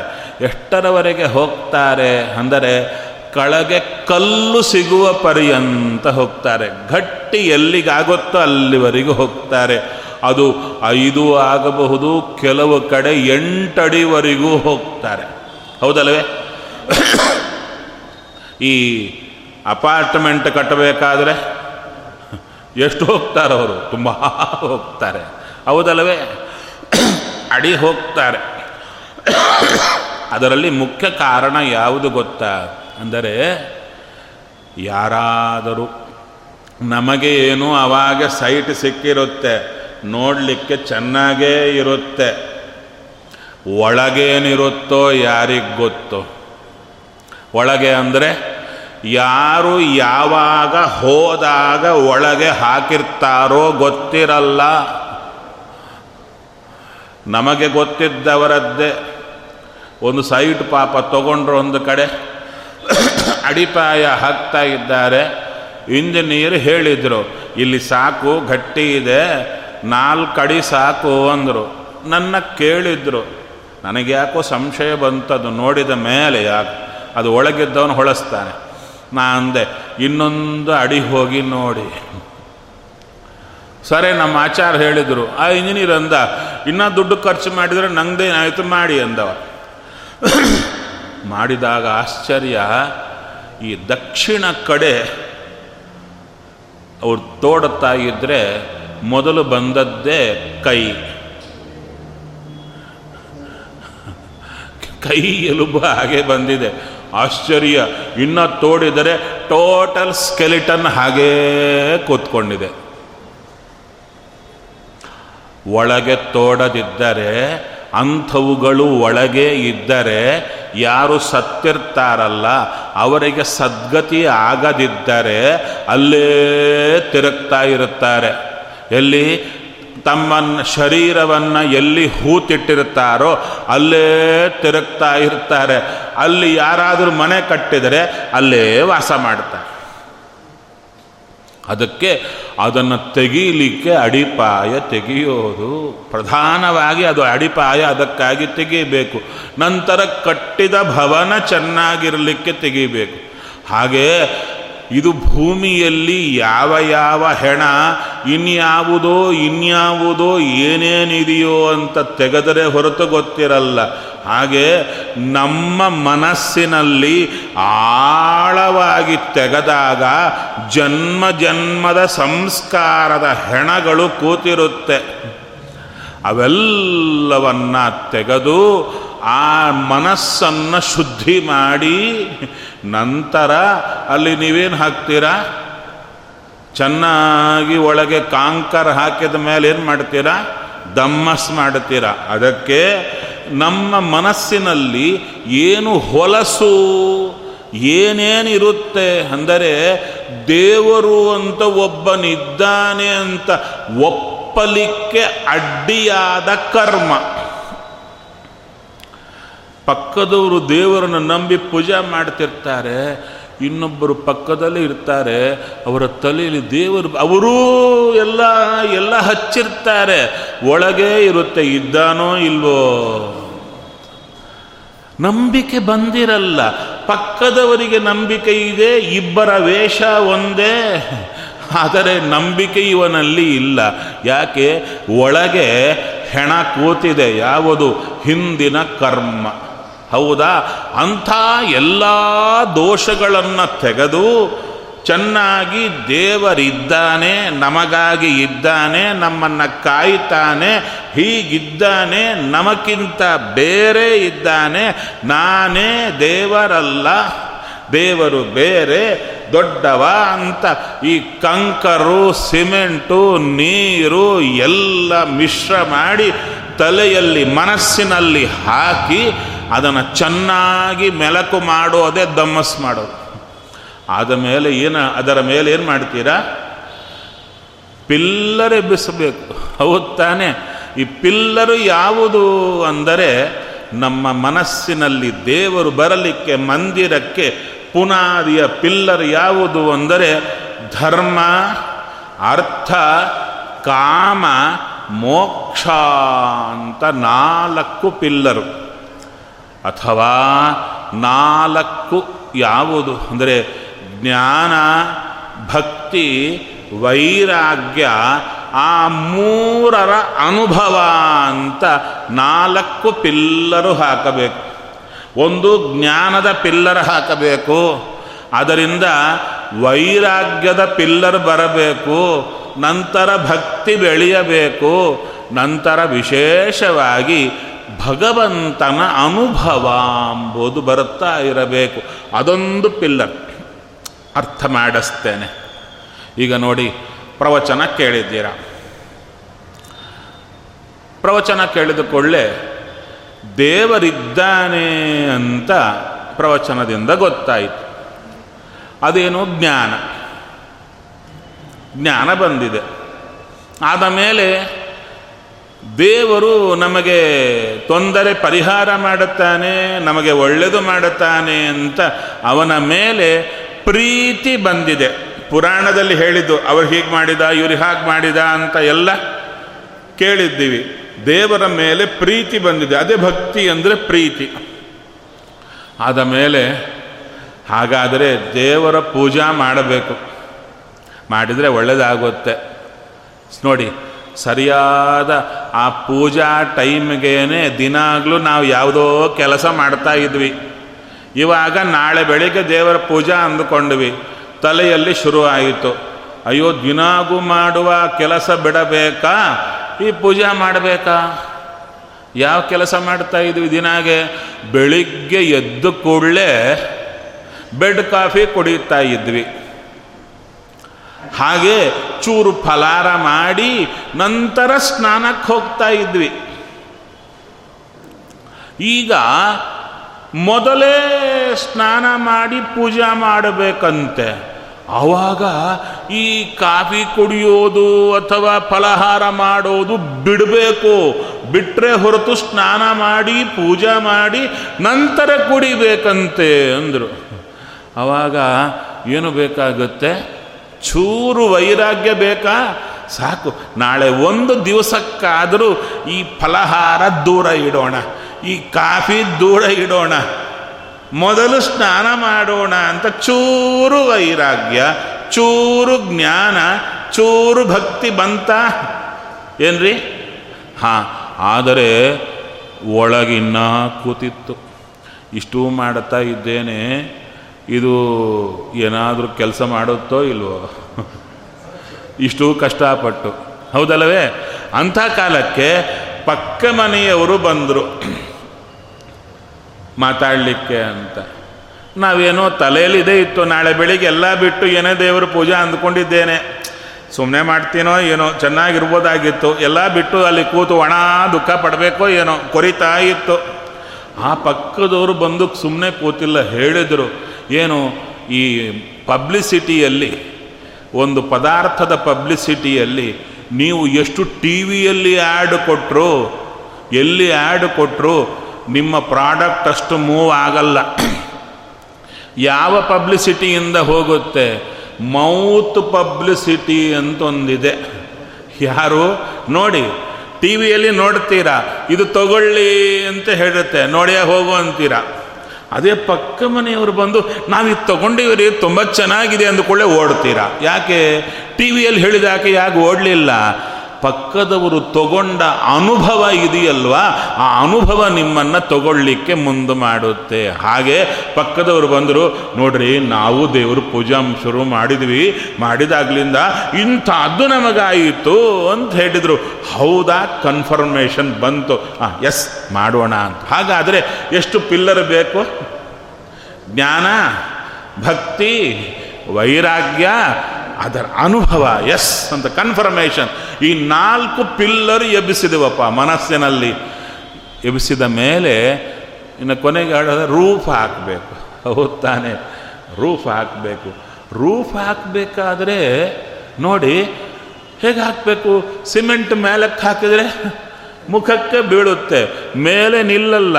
ಅದಕ್ಕೇನು ಮಾಡುತ್ತಾನೆ?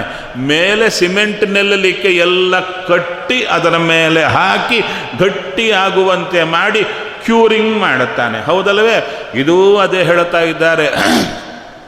ಜ್ಞಾನ, ಭಕ್ತಿ, ವೈರಾಗ್ಯ, ಚೂರು ಅನುಭವದ ಮೇಲೆ ನಾವು ಈ ಪಿಲ್ಲರ್ಗಳನ್ನು ಎಬ್ಬಿಸಿದ ಮೇಲೆ ಮೇಲೆ ಛತ್ತು ಹಾಕಬೇಕಂತೆ. ಏನು ಛತ್ತು ಅಂತ ಹೇಳಿದರೆ, ದೇವ ನನ್ನನ್ನು ಕಾಯ್ದೇ ಕಾಯುತ್ತಾನೆ ಎಂಬ ನಿಶ್ಚಯದ ಛತ್ತು ಹಾಕಬೇಕು. ನಿಶ್ಚಯದ ಛತ್ತು ಹಾಕಬೇಕು ಅಂದರೆ ಏನಾಗುತ್ತೆ? ನಾವು ಹಾಕ್ಲಿಕ್ಕಾಗಲ್ಲ, ಹಾಕೋರು ಹಾಕಬೇಕು. ಅದಕ್ಕೆ ಹೇಳ್ತಾರೆ, ಅದಕ್ಕೆ ಎಷ್ಟು ಜನ ಬೇಕ್ರಿ? ಮಾಮೂಲಾಗಿ ಅಡಿಪಾಯ ಹಾಕ್ಲಿಕ್ಕೂ ಇದಕ್ಕೂಕ್ಕಿಂತ ಈ ರೂಫಿಂಗ್ ಹಾಕೋ ಕಾಲಕ್ಕೆ ತುಂಬ ಜನ ಬೇಕಾಗುತ್ತೆ. ಅಲ್ವಾ? ಅದಕ್ಕೆ ದೇವರಂದರು, ನೀನು ಕಷ್ಟಪಡಬೇಡ. ಈ ಸ್ಥಿತಿಗೆ ಬಂದರೆ ರೂಫಿಂಗ್ ಹಾಕಲಿಕ್ಕೆ ತುಂಬ ಜನ ಒಳಗೆ ನಾನೇ ಇಟ್ಟಿದ್ದೇನೆ. ಅವರೇ ದೇವತೆಗಳು, ಒಳಗೇ ಇದ್ದಾರೆ. ಅವರೇ ರೂಫಿಂಗ್ ಶುರು ಮಾಡ್ತಾರೆ. ಅಂದರೆ ಅರ್ಥ ಏನು? ಮನಸ್ಸನ್ನು, ಮನಸ್ಸಲ್ಲಿ ಮಂದಿರ ನಿರ್ಮಾಣ ಮಾಡುವ ಕಾಲಕ್ಕೆ ಭೂಮಿ ಪೂಜಾ, ಮನೋಭಿಮಾನಿಗಳನ್ನು ಚಿಂತನೆ ಮಾಡಿ ಶುರು ಮಾಡಿದರೆ ಕಟ್ಟುವವರು ಯಾರು ಬರ್ತಾರೆ ಅಂದರೆ ಮನೋಭಿಮಾನಿಗಳವರ ಮೇಸ್ತ್ರಿ. ಮೇಸ್ತ್ರಿ ಕೆಳಗೆ ವರ್ಕರ್ಸ್ ಇರ್ತಾರೆ. ಯಾರು? ಮಿಕ್ಕ ತತ್ವಾಭಿಮಾನಿಗಳೆಲ್ಲ ಬರ್ತಾರೆ. ಇವರೆಲ್ಲ ಸೇರಿ ದೇವರು ನನ್ನನ್ನು ರಕ್ಷಣೆ ಮಾಡಿಯೇ ಮಾಡುತ್ತಾನೆ ಎಂಬ ಒಳ್ಳೆ ಭದ್ರವಾದ ಛತ್ತನ್ನು ಹಾಕ್ತಾರೆ. ಇವಾಗೇನು ತಯಾರಾಯಿತು? ಒಳಗೆ ಜ್ಞಾನ, ಭಕ್ತಿ, ವೈರಾಗ್ಯ, ಅನುಭವ ಇದರ ಮೂಲಕ ಭಗವಂತ ಇದ್ದಾನೆ. ಇವನೇ ನನ್ನ ರಕ್ಷಣೆ ಮಾಡುತ್ತಾನೆ ಎಂಬ ಒಳ್ಳೆ ಮಂದಿರ ಎಲ್ಲಿ ನಿರ್ಮಾಣ ಆಯಿತು? ಮನಸ್ಸಲ್ಲೇ ಆಯಿತು. ನೋಡಿ, ಎಷ್ಟು ಚೆನ್ನಾಗಿದೆ ಈ ಮಂದಿರ. ಈಗ ಪ್ರಶ್ನೆ ಮಾಡ್ತೀನಿ. ಹೀಗೆ ನೀವು ಕಟ್ಟಿದ್ದೀರಾ? ಅಲ್ಲ, ನಂಗೆ ಗೊತ್ತಿಲ್ಲ. ನಾನು ಕಟ್ಟದೆ ಇದಿಷ್ಟು ಮಾತ್ರಕ್ಕೆ. ನೀವು ಕಟ್ಟಿಲ್ಲ ಅಂತ ನಾನು ಯಾಕೆ ಹೇಳಿ? ಯಾಕೆ? ನೀವು ಎಷ್ಟು ಜನ ಕಟ್ಟಿ ಅದರ ವಾಸವೂ ಮಾಡ್ತಿದ್ದೀರೇನೋ? ಯಾರಿಗೆ ಗೊತ್ತು? ಯಾರಾದರೂ ಈ ಥರ ಮನಸ್ಸಿನಲ್ಲಿ ಒಂದು ಮಂದಿರ ನಿರ್ಮಾಣ ಮಾಡಬೇಕು ಅಂತ ವಿಷಯ ಗೊತ್ತಿದ್ದು ಪ್ರಯತ್ನ ಮಾಡಿ ಕಟ್ಟಿದವರು ಎಷ್ಟು ಜನ ಇದ್ದೀರಿ? ಉತ್ತರ ಏನು? ಸಬ್ಜೆಕ್ಟೇ ಗೊತ್ತಿಲ್ಲ. ಹೌದಲ್ವೇ? ಅವಾಗಂದರು ಯಾವಾಗ ಕಟ್ಟೋಣ? ಯಾವಾಗ ಕಟ್ಟೋಣ? ಇವಾಗೇ ಎಷ್ಟಾಗಿದೆ? ಐವತ್ತೋ, ಅರವತ್ತೋ, ಎಪ್ಪತ್ತೋ, ಎಂಬತ್ತೋ ಆಗಿದೆ. ಇನ್ನೇನು? ಅಲ್ಲಿಂದ ಕಾಲ್ ಬರಬೇಕಷ್ಟೇ. ಎಲ್ಲ ಸೀನಿಯರ್ ಸಿಟಿಜನ್ಸೇ ಸೇರಿದ್ದೀವಲ್ವ? ಮತ್ತು ಇನ್ಯಾವಾಗ ಕಟ್ಟೋದು? ಬರೇ ಪ್ರವಚನ ಕೇಳಿಯೇ ಪ್ರಾಣ ಬಿಡೋದ? ಚೂರು ಏನಾದರೂ ಕಟ್ಟಲಿಕ್ಕೆ ಪ್ರಯತ್ನ ಮಾಡೋದ? ಹೌದು, ಅದೇ ಈ ಸಬ್ಜೆಕ್ಟು. ಮತ್ತು ಈ ಸಬ್ಜೆಕ್ಟ್ ಬೇಕಾ? ಕಥೆಗಳು ಬೇಕಾ? ನೋಡಿ ನಿಮ್ಮ ಕಥೆಗಳು ಬೇಕು ಅಂದರೆ ನಾಳೆನೇ ಸಬ್ಜೆಕ್ಟ್ ಚೇಂಜ್ ಮಾಡ್ತೀನಿ. ಈ ಸಬ್ಜೆಕ್ಟ್ ಬೇಕು ಅಂದರೆ ಇದೇ ಕಂಟಿನ್ಯೂ ಮಾಡ್ತೀನಿ. ಯಾವುದು ಬೇಕು ನಿಮಗೆ? ಅಲ್ಲ, ನಿಮ್ಮಿಷ್ಟ. ಬೇಡಪ್ಪ ಸುಮ್ಮನೆ ಒಣ ಸಬ್ಜೆಕ್ಟ್ ಇದೆ ಅಂದರೆ ಬೇಡ ತೆಗೆದು ಬಿಡೋಣ ಅಲ್ವಾ? ಹಾಂ, ಯಾವುದಿದು? ಇಮ್ಮಿಡಿಯೇಟಾಗಿ ನಾವು ಮಾಡಬೇಕಾದ, ಮನಸ್ಸಿನಲ್ಲಿ ಮಾಡಬೇಕಾದ ಸಬ್ಜೆಕ್ಟನ್ನು ಹೇಳುತ್ತಾ ಇದ್ದಾರೆ. ಇದೆಲ್ಲ ಕೇಳಬೇಕಾಗಿದ್ದು, ಹಾಗಾದರೆ ಮನಸ್ಸಿನಲ್ಲಿ ಈ ಕ್ರಮದಲ್ಲಿ ಒಳ್ಳೆ ಮಂದಿರ ಮಾಡಿದ್ವಿ. ಹೇಗಾಯಿತು? ಇಷ್ಟು ಮನೆ ಕಟ್ಟಿದರೂ, ಒಂದು ಬಿಲ್ಡಿಂಗ್ ಬಂದರೂ ರಫ್ ಆಗೇ ಇದೆ. ಹೌದಾ? ಅವಾಗೇ ಛತ್ ಹಾಕಿದ್ದಾರೆ. ಚೆನ್ನಾಗಿ ಗಟ್ಟಿಮುಟ್ಟಿಯಾಗೇ ಇದೆ. ಯಾರಾದರಲ್ಲಿ ಕೂತು ಊಟ ಮಾಡ್ತಾರಾ? ಒಬ್ಬರು ಬರಲ್ಲ. ಯಾಕೆ? ಧೂಳಿಮಯ. ಒಂದು ಫ್ಲೋರಿಂಗ್ ಇಲ್ಲ, ಫಿನಿಶಿಂಗ್ ಇಲ್ಲ, ಏನೂ ಇಲ್ಲ. ಅದಕ್ಕೆ ಹೇಳ್ತಾರೆ, ಆ ಮನೆಗೆ ಒಳ್ಳೆ ಫ್ಲೋರಿಂಗು ಫಿನಿಷಿಂಗು ಮತ್ತು ಒಳ್ಳೆ ವುಡ್ ವರ್ಕು ಎಲ್ಲ ಬೇಕಲ್ಲ. ಅದಕ್ಕಂದ್ರು ಅದು ಮಾಡೋದು ಯಾರು ಅಂದರೆ ಗುರುಗಳು ಅಂತ ಬರುತ್ತಾರೆ. ಆ ಗುರುಗಳೇ ನಮ್ಮ ಒಳಗೆ ಒಳ್ಳೆ ಪಾಲಿಶ್ ಹಿಡಿತಾರೆ. ನೋಡಿ, ಫ್ಲೋರಿಂಗ್ ಹಾಕುವಾಗ ಬರೇ ಬಂಡೆ ಹಾಕಿ ಹೋಗ್ತಾರಾ? ಆಮೇಲೆ ಏನು ಮಾಡ್ತಾರೆ?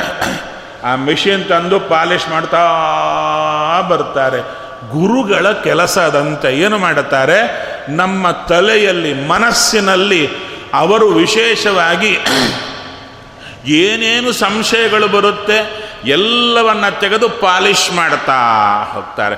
ಒಳ್ಳೆ ಶೈನಿಂಗ್ ಬರುವಂತೆ ಮಾಡುತ್ತಾರೆ. ಇಡೀ ಮಂದಿರ, ಮನಸ್ಸಿನಲ್ಲಿ ಯಾವ ದೋಷಗಳಿಲ್ಲದೆ ಫುಲ್ ಫಿನಿಶಿಂಗ್ ಕೊಡ್ತಾರೆ ಗುರುಗಳು. ಹೌದಲ್ವೇ ಅಲ್ಲಿ ಇಬ್ಬರು ಇದ್ದಾರೆ. ಕೆಲಸ ಮಾಡೋರಲ್ಲಿ ಎರಡು ರೀತಿ ಇರ್ತಾರಲ್ಲ. ಯಾರು ಹೇಳಿ?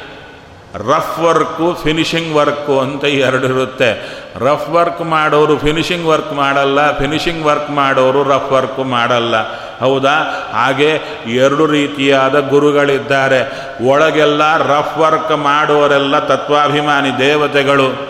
ಹೊರಗೆ ಫಿನಿಶಿಂಗ್ ವರ್ಕ್ ಮಾಡೋರು ಹೊರಗಿರುವ ಗುರುಗಳು ಇಬ್ಬರೂ ಸೇರಿಕೊಂಡ್ರೇನೆ ಒಳಗೆ ಮನಸ್ಸೆಂಬ ಮಂದಿರ ಫಿನಿಶ್ ಆಗಿ ನಿಲ್ಲುತ್ತೆ. ಹೌದಾ? ಒಳ್ಳೆ ಸುಂದರವಾದ ಮನಸ್ಸು. ಅಂದರೆ ಏನು? ಅಂದರೆ ಈ ಮನಸ್ಸೀಗ ಹೇಗಿದೆ? ಹಿಂದೆ ಕಂಡ ಕಂಡ ಕಡೆಗೆ ದಿಕ್ಕಾಪಾಲ ಓಡ್ತಿತ್ತು. ಈಗ ಮನಸ್ಸು ಎಲ್ಲಿಗೂ ಹೋಗ್ತಾ ಇಲ್ಲ. ದೇವರಲ್ಲೇ ದೇವರಲ್ಲೇ ನಿಲ್ಲಬೇಕು ಅಂತ ಹಾ ತೊರೆಯುತ್ತಾ ಇದೆ. ಹೌದಲ್ಲವೇ? ಅಂಥ ಕಾಲಕ್ಕೆ ಮನುಷ್ಯನಿಗೆ ಆ ಥರ ಬರುತ್ತಂತೆ. ಇಂಥ ಮಂದಿರಕ್ಕೆ ದೇವರು ಬರಲಿ. ಹೌದಲ್ವೇ? ಅದು ಹೇಳ್ತಾ ಇದ್ದಾರೆ. ಸ್ವಾಮಿ ಏಹಿ ನನ್ನ ಮನಸ್ಸು ಬರೇ ಒಂದು ಭೂಮಿಯಂತೆ ಬಿದ್ದಿತ್ತಯ್ಯ. ಅದನ್ನು ಮಾನಸ ಮಂದಿರ ಮಾಡಿದ್ದೇನೆ. ಆ ಮಂದಿರದಲ್ಲಿ ಪ್ರಧಾನ ಇದು ಮಂದಿರ. ಇದರಲ್ಲಿ ಇದು ಏನಿದು? ಮೈನ್ ಬೇಸ್ ಅಲ್ವಾ? ಇದನ್ನೇನಂತ ಕರೀತಾರೆ? ಸಂಸ್ಕೃತದಲ್ಲಿ ಅಂಗಳ ಅಂತ ನಾವು ಕರಿತೀವಿ. ಯಾವುದು ಹಾಡು ಇದೆ ಅಲ್ವಾ? ಅಂಗಳದೊಳಗೆ ಆಡಿದ ರಾಮನಾಡಿದ ಅಂಗಳದೊಳಗೆ ಆಡಿದ. ಅಂಗಳ ಅಂದರೆ ಇದು ಅಂಗಳ. ಅದನ್ನೇ ಅಂಗಳ ಕನ್ನಡದ್ದು ಅಂಗಣ ಸಂಸ್ಕೃತದ್ದು. ಅಂಗಣ ಅಂತ ಸಂಸ್ಕೃತದ್ದೇ ಅಂಗಳ ಅಂತಾಯಿತು. ನಮ್ಮ ಅಂಗಣ ಈ ಮನಸ್ಸಿನ ಪ್ರಧಾನವಾದ ಈ ಇದಕ್ಕೆ ದೇವ, ಬಾರಯ್ಯ, ಮಾನಸ, ಮಂದಿರ, ಅಂಗಣ, ದೇಶಂ, ಈಶಾ, ನಮೋಸ್ತುತೆ. ಹೇ ಸ್ವಾಮಿ, ಬಾರಯ್ಯ, ಅಂತ ದೇವರನ್ನು ಕರೀತಾ ಇದ್ದಾರೆ. ಅವಾಗ ಹೇಳಿದ್ವಿ, ದೇವರನ್ನು ಕರೆದರೆ ದೇವ, ನಾನು ಯಾಕೆ ಬರಲಿ ಅಲ್ಲಿಗೆ? What is the purpose purpose of coming ನಾವು ಸ್ವಲ್ಪ ಮರೆತು ಹೋಗಿರ್ತೇವೆ ಏನು? ಎಲ್ಲಿ ಕೆಲವೊಂದು ಸಲ ಏನಾಗ್ತಾ ಇರುತ್ತೆ ಅಂದರೆ ಮನೆಯಲ್ಲಿ ಏನೋ ಹೇಳಿರ್ತಾರೆ. ಹೌದಲ್ವೇ? ಏನೋ ಹೇಳಿರ್ತಾರೆ. ಇದು ತೊಗೊಂಡು ಬನ್ನಿ ಅಂತ ಹೇಳಿರ್ತಾರೆ. ಆ ಕಿರಾಣಿ ಶಾಪಿಗೆ ಹೋಗಿರ್ತಾರೆ ಇವರು. ಕೇಳಿಸಿಕೊಂಡೇನೋ ಹೋಗಿರ್ತಾರೆ. ಅಲ್ಲಿ ಹೋಗಿ ನಿಂತ ಮೇಲೆ ಅವ ಕೇಳುತ್ತಾನೆ, ಏನು ಬೇಕು?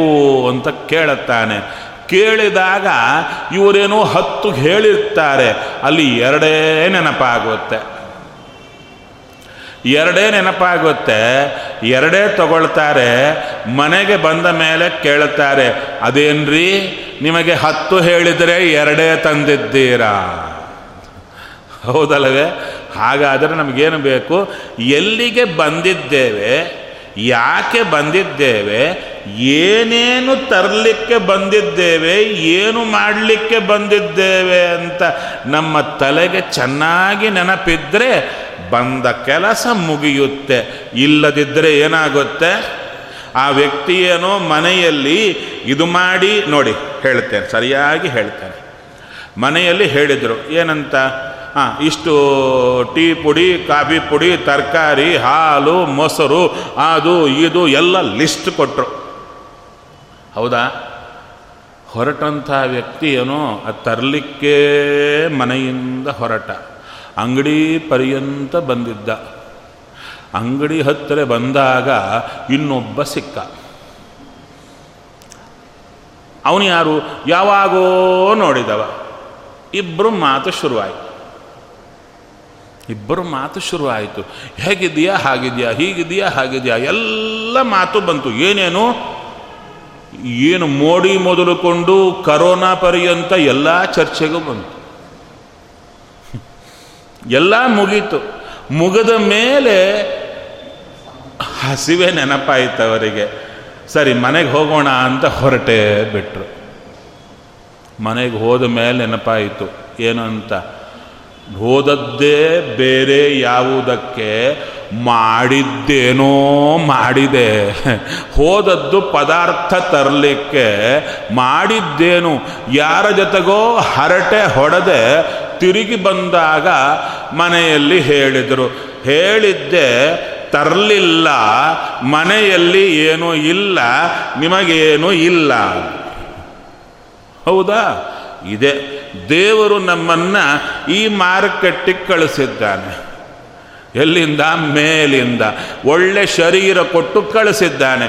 ಕಳಿಸಿದ್ದೇನು? ಒಳ್ಳೆ ತಿಳುವಳಿಕೆ ಪಡ್ಕೊಂಡು ನನ್ನ ಕುರಿತು ತಿಳಿದು ನೀವು ಏನು ಮಾಡಬೇಕೋ ತಿಳ್ಕೊಂಡು ಅದನ್ನು ಮಾಡಿ ಬನ್ನಿ. ಅದರೊಳಗೆ ಬ್ಯುಸಿಯಾಗಿದ್ದು ಬನ್ನಿ ಅಂತ ಹೇಳಿದ್ದು. ಬಂದು ಮಾಡಿದ್ದೇನು? ಆತ ಹೇಳಿದ್ದನ್ನು ಬಿಟ್ಟು ಮಿಕ್ಕದ್ದೆಲ್ಲ ಮಾಡೋದರಲ್ಲಿ ಬ್ಯುಸಿ ಆಗಿದ್ದು ಸತ್ತ ಮೇಲೆ ಮೇಲಕ್ಕೆ ಹೋದಾಗ ಕೇಳಿದರು, ಏನಪ್ಪ ಬ್ಯುಸಿಯಾಗಿ ಕೆಲಸ ಮಾಡಿ ಬಂದೀಯಾ? ಹೌದು ರೀ, ಬಹಳ ಬ್ಯುಸಿಯಾಗಿದ್ದೆ ಯಾವುದರಲ್ಲಿ? ಹೇಳಿದ್ದರಲ್ಲ ಬೇರೆದರಲ್ಲಿ. ಅದಕ್ಕೆ ಅವ್ರು ಏನಂತಾರೆ, ನಿಮಗೆ ಪರ್ಮನೆಂಟ್ ಸೆಕ್ಷನ್ ಬೇರೆ ಇದೆ, ಅಲ್ಲಿ ಕೂಡಿ ಅಂತ ಕೂಡಿಸ್ತಾರೆ. ಯಾಕೆ? ಹೇಳಿದ್ದು ಮಾಡದೇ ಇದ್ದದ್ದಕ್ಕೆ ಒಂದು ಸೆಕ್ಷನ್ನು ಬೇಡದ್ದನ್ನು ಮಾಡಿ ಬಂದದ್ದಕ್ಕೆ ಇನ್ನೊಂದು ಸೆಕ್ಷನ್ ಎರಡು ಸೆಕ್ಷನ್ ಕೂತಿರುತ್ತೆ ಮೇಲೆ ನಮಗೆ. ಹೌದಲ್ಲವೇ? ಅದನ್ನೇ ಚೆನ್ನಾಗಿ ಹೇಳ್ತಾ ಇದ್ದಾರೆ. ಅಯ್ಯ, ನನಗೆ ಇಲ್ಲಿಗೆ ಬಂದ ಮೇಲೆ ಏನು ಮಾಡಬೇಕು, ಯಾಕೆ ಬಂದಿದ್ದೇನೆ ಎಂಬ ಬದುಕಿನ ಪರ್ಪಸ್ಸೇ ನೆನಪಿರುತ್ತಾ ಇಲ್ಲ. ಅದನ್ನು ನೆನಪು ಮಾಡಿ ಕೊಡು ಹರಿಯೇ. ಅದನ್ನು ಪಾಹಿ. ನನಗೆ ಒಳ್ಳೆ ಬುದ್ಧಿಯನ್ನು ಕೊಡು. ಗಾಯತ್ರಿ ಮಂತ್ರದ ಅರ್ಥ ಅದೇ. ದಿನಾಗೂ ಬೆಳಿಗ್ಗೆ ಎದ್ದಾಗಲಿಂದ ಈ ದಿನ ನಾನು ಮಾಡಬೇಕಾದ ಸಾಧನೆ ನನ್ನಿಂದ ಮಾಡಿಸು ಹರಿಯೇ. ಈ ಮನಸ್ಸನ್ನು ಬೇರೆ ಕಡೆ ಕಳಿಸಿ, ಮಾಡಬೇಕಾದ್ದನ್ನು ಮರೆಸಿ, ಮಾಡಬಾರದ್ದನ್ನು ಮಾಡುವಂತೆ ಮಾಡಬೇಡ ಅಂತ ದೇವರಲ್ಲಿ ಪ್ರಾರ್ಥನೆ. ಇದೇ ಗಾಯತ್ರಿ ಮಂತ್ರ, ಇದೇ ನ್ಯಾಯ ಸುಧಾ, ಇದೇ ಇಡೀ ಪುರಾಣ ವೇದಗಳು ಇದೇ ಹೇಳೋದು. ಮಾಡಬೇಕಾದ್ದನ್ನು ತಿಳಿಸಿಕೊಡು ಹರಿಯೇ ಅಂತ. ಹಾ, ಅದನ್ನು ಹೇಳ್ತಾ ಇದ್ದಾರೆ. ಹೇ ಸ್ವಾಮಿ, ನನ್ನನ್ನ ಪಾಹಿ, ಈ ಮನಸ್ಸಿಗೆ ನೀನು ಬಂದರೆ, ಮನಸ್ಸಿನ ಮಂದಿರ ಕಟ್ಟಿದ್ದೇನೆ. ಇಲ್ಲಿ ನೀನು ಬಂದರೆ, ನೀನಿದ್ದುಕೊಂಡು ಏನು ಮಾಡಬೇಕು? ನನಗೆ ಹೀಗೆ ಮಾಡು ಹೀಗೆ ಮಾಡು ಹೀಗೆ ಮಾಡು ಅಂತ ಒಬ್ಬರು ಮನಸ್ಸಿನಲ್ಲಿ, ಮನೆಯಲ್ಲಿ ದೊಡ್ಡವರು ಕೂತರೆ, ದೊಡ್ಡವರು ಮನೆಯಲ್ಲಿದ್ದು ಹೀಗೆ ಮಾಡು ಹೀಗೆ ಮಾಡು ಅಂತಿದ್ದಾಗ ಏನು ಮರೆಯಲ್ಲ. ಯಾಕೆ ಹಿಂದೆ ಅವರು ಹೇಳ್ತಾ ಇರುತ್ತಾರೆ. ಯಾರು ದೊಡ್ಡವರಿಲ್ಲ ಹಂಗಿದ್ರೆ ನಾವೇ ದೊಡ್ಡವರಾದರೆ ಗೋವಿಂದ. ಎಲ್ಲ ಮರೆತೇ ಹೋಗಿರ್ತೀವಿ ಅದಕ್ಕೆ ಒಬ್ಬ ಸ್ವಾಮಿ ನಮ್ಮೊಳಗಿದ್ದಾನೆ. ಅವನನ್ನು ಸ್ವಾಮಿ ನನ್ನ ಮನಸ್ಸಲ್ಲಿ ಕೂತು ಕಾಲ ಕಾಲಕ್ಕೆ ನನ್ನಲ್ಲಿ ಪ್ರೇರಣೆ ಮಾಡು, ಅದನ್ನೇ ಪಾಹಿ ಅಂತ ಕರೀತಾ ಇದ್ದಾರೆ. ಅಂಥ ನಮ್ಮ ಒಳಗೆ ನಿಂತು ನಮ್ಮನ್ನು ಪ್ರೇರಣೆ ಮಾಡಲಿಕ್ಕೆ ನಮ್ಮ ಮನಸ್ಸಲ್ಲೇ ನಿಂತಿರತಕ್ಕಂಥ ಭಗವಂತನ ರೂಪದ ಹೆಸರು ಏನು ಇಟ್ಟರು ಕೃಷ್ಣ ಪಾಂಡವ ಪಾಲಕ ಅಂತ ಕರೆದು, ಹೇ ಪಾಂಡವ ಪಾಲಕ, ನನ್ನನ್ನು ಕಾಯಿ. ಹೇಳ್ತಾರೆ, ನೋಡಿ, ಮನೆಯಲ್ಲಿ ಗಂಡ, ಹೆಂಡತಿ, ಮಕ್ಕಳು ಇಷ್ಟೇ ಇದ್ದರು ಎಲ್ಲ ಗೃಹ ಪ್ರವೇಶ ಅದು ಎಲ್ಲ ಇಟ್ಕೊಂಡಿದ್ರು. ಆದರೆ ಮನೆಯಲ್ಲಿ ದೊಡ್ಡವರಾದ ತಂದೆ, ತಾಯಿ, ಅವರು, ತಾತ ಎಲ್ಲ ಬೇರೆ ಊರಿಗೆ ಹೋಗಿದ್ದರು ಇವರೇನೋ ಕಾರ್ಯಕ್ರಮ ಇಟ್ಕೊಂಡಿದ್ದಾರೆ. ಅವರಿನ್ನ ಬರ್ತಾ ಇಲ್ಲ. ಎಷ್ಟು ತೊಂದರೆಗಳಿರುತ್ತೆ ಅವರಿಗೆ? ಮನೆಯಲ್ಲೊಬ್ಬರು ದೊಡ್ಡವರಿರಲ್ಲ. ಯಾಕೆ? ಗೃಹ ಪ್ರವೇಶ, ಈ ಕಾರ್ಯಕ್ರಮಗಳು ಎಲ್ಲ ಮಾಡುವಾಗ ಬರುವುದೇ ಸಂಶಯ. ಏನು? ಇದು ಮುಂದಿಡಬೇಕು, ಅದು ಮುಂದಿಡಬೇಕು. ಯಾಕೆ? ಈ ಪಕ್ಕ ಮನೆಯವರು ಹೇಳ್ತಾರೆ ನಮ್ಮ ಗೃಹ ಪ್ರವೇಶ ಕಾಲಕ್ಕೆ ನಾವು ಎಡಗಾಲ ಮುಂದಿಟ್ಟಿದ್ದೇವೆ ಅಂತ ಅವ್ರು ಹೇಳ್ತಾರೆ. ಈ ಪಕ್ಕದವರು ನಾವು ಬಲಗಾಲಿಟ್ಟಿದ್ದೇವೆ ಅಂತ ಹೇಳ್ತಾರೆ. ಮುಂದಿನವ್ರು ಹೇಳ್ತಾರೆ, ನಾವು ಕಾಲೇ ಇಟ್ಟಿಲ್ಲ, ಬೇರೆಯವರು ಕಳಿಸಿದ್ದೇವೆ ಅಂತ ಹೇಳ್ತಾರೆ. ಅವಾಗ ಯಾವುದು ಇಡಬೇಕೋ ಗೊತ್ತಾಗಲ್ಲ. ನಾನು ದೃಷ್ಟಾಂತ ಕೊಟ್ಟೆ. ಮನೆಗಳಲ್ಲಿ ನಡೆಯೋದೇ ಹೀಗೆ. ಏನು ಒಳ್ಳೆ ಕಾರ್ಯ ಮಾಡಲಿಕ್ಕೆ ಹೋದರೆ ಇವ್ರು ಹೀಗೆ, ಅವ್ರು ಹಾಗೆ ಅಂತ ಇಬ್ಬರು ಹೇಳಿದಾಗ ತಲೆ ಕೆಟ್ಟು ಕೊಡುತ್ತೆ. ಅಂಥ ಕಾಲಕ್ಕೆ ಮನೆಯಲ್ಲಿ ಒಬ್ಬರಿದ್ದರೆ ದೊಡ್ಡವರು, ಏ, ಇಲ್ಲೋ, ನಾವು ಹಿಂದಿನಿಂದ ಹೀಗೆ ಮಾಡ್ಕೊಂಡು ಬಂದದ್ದು ಅಂದಾಗ ಧೈರ್ಯದಿಂದ ಹೋಗಿ ಅಂತ ನಾವು ಹೋಗ್ತೇವೆ. ಹೌದು? ಅಂಥವರೊಬ್ಬರು ಇಲ್ಲ ಮನೆಯಲ್ಲಿ ಎಂದು ದುಃಖ ಪಡುವಾಗ ದೊಡ್ಡವರು ಮನೆಯಲ್ಲಿ ಬಂದು ಕೂತರೆ ಎಷ್ಟು ಖುಷಿಯಾಗುತ್ತೆ ಹೌದಾ? ಅವಾಗೇನಾಯಿತು? ತಾಪ ಹೋಯಿತು. ಈ ತಾಪಗಳೆಲ್ಲ ಹೋಯಿತು. ನಮಗೊಬ್ಬರಿದ್ದಾರೆ ಅಂತ ಭರವಸೆ ಬಂತು. ಅದನ್ನು ಹೇಳ್ತಾರೆ, ಭವತಾಪತಃ ನಾನು ಈ ಸಂಸಾರದ ತಾಪದಿಂದ ಬೆಂದಿದ್ದೇನೆ.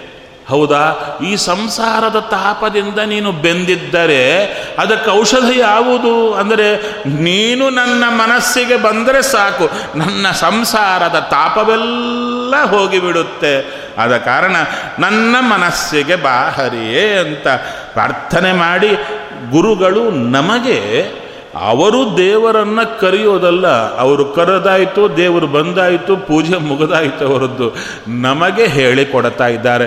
ಇನ್ನಾದರೂ ಮನಸ್ಸಿನಲ್ಲಿ ಭಗವಂತನ ಪೂಜೆಯನ್ನು ಶುರು ಮಾಡಿ, ಮನಸ್ಸಲ್ಲಿ ಮಂದಿರವನ್ನು ಕಟ್ಟಲಿಕ್ಕಾದರೂ ಶುರು ಮಾಡಿ ಮನಸ್ಸಿನಲ್ಲಿ ಮಂದಿರ ಕಟ್ಟಬೇಕೆಂಬ ಆಲೋಚನೆಯಾದರೂ ಬರಲಿ ಅಂತ ಗುರುಗಳು ಹೇಳುತ್ತಾ ಇದ್ದಾರೆಂಬಲ್ಲಿಗೆ ಶ್ರೀಕೃಷ್ಣಾರ್ಪಣಂ ಅಸ್ತು.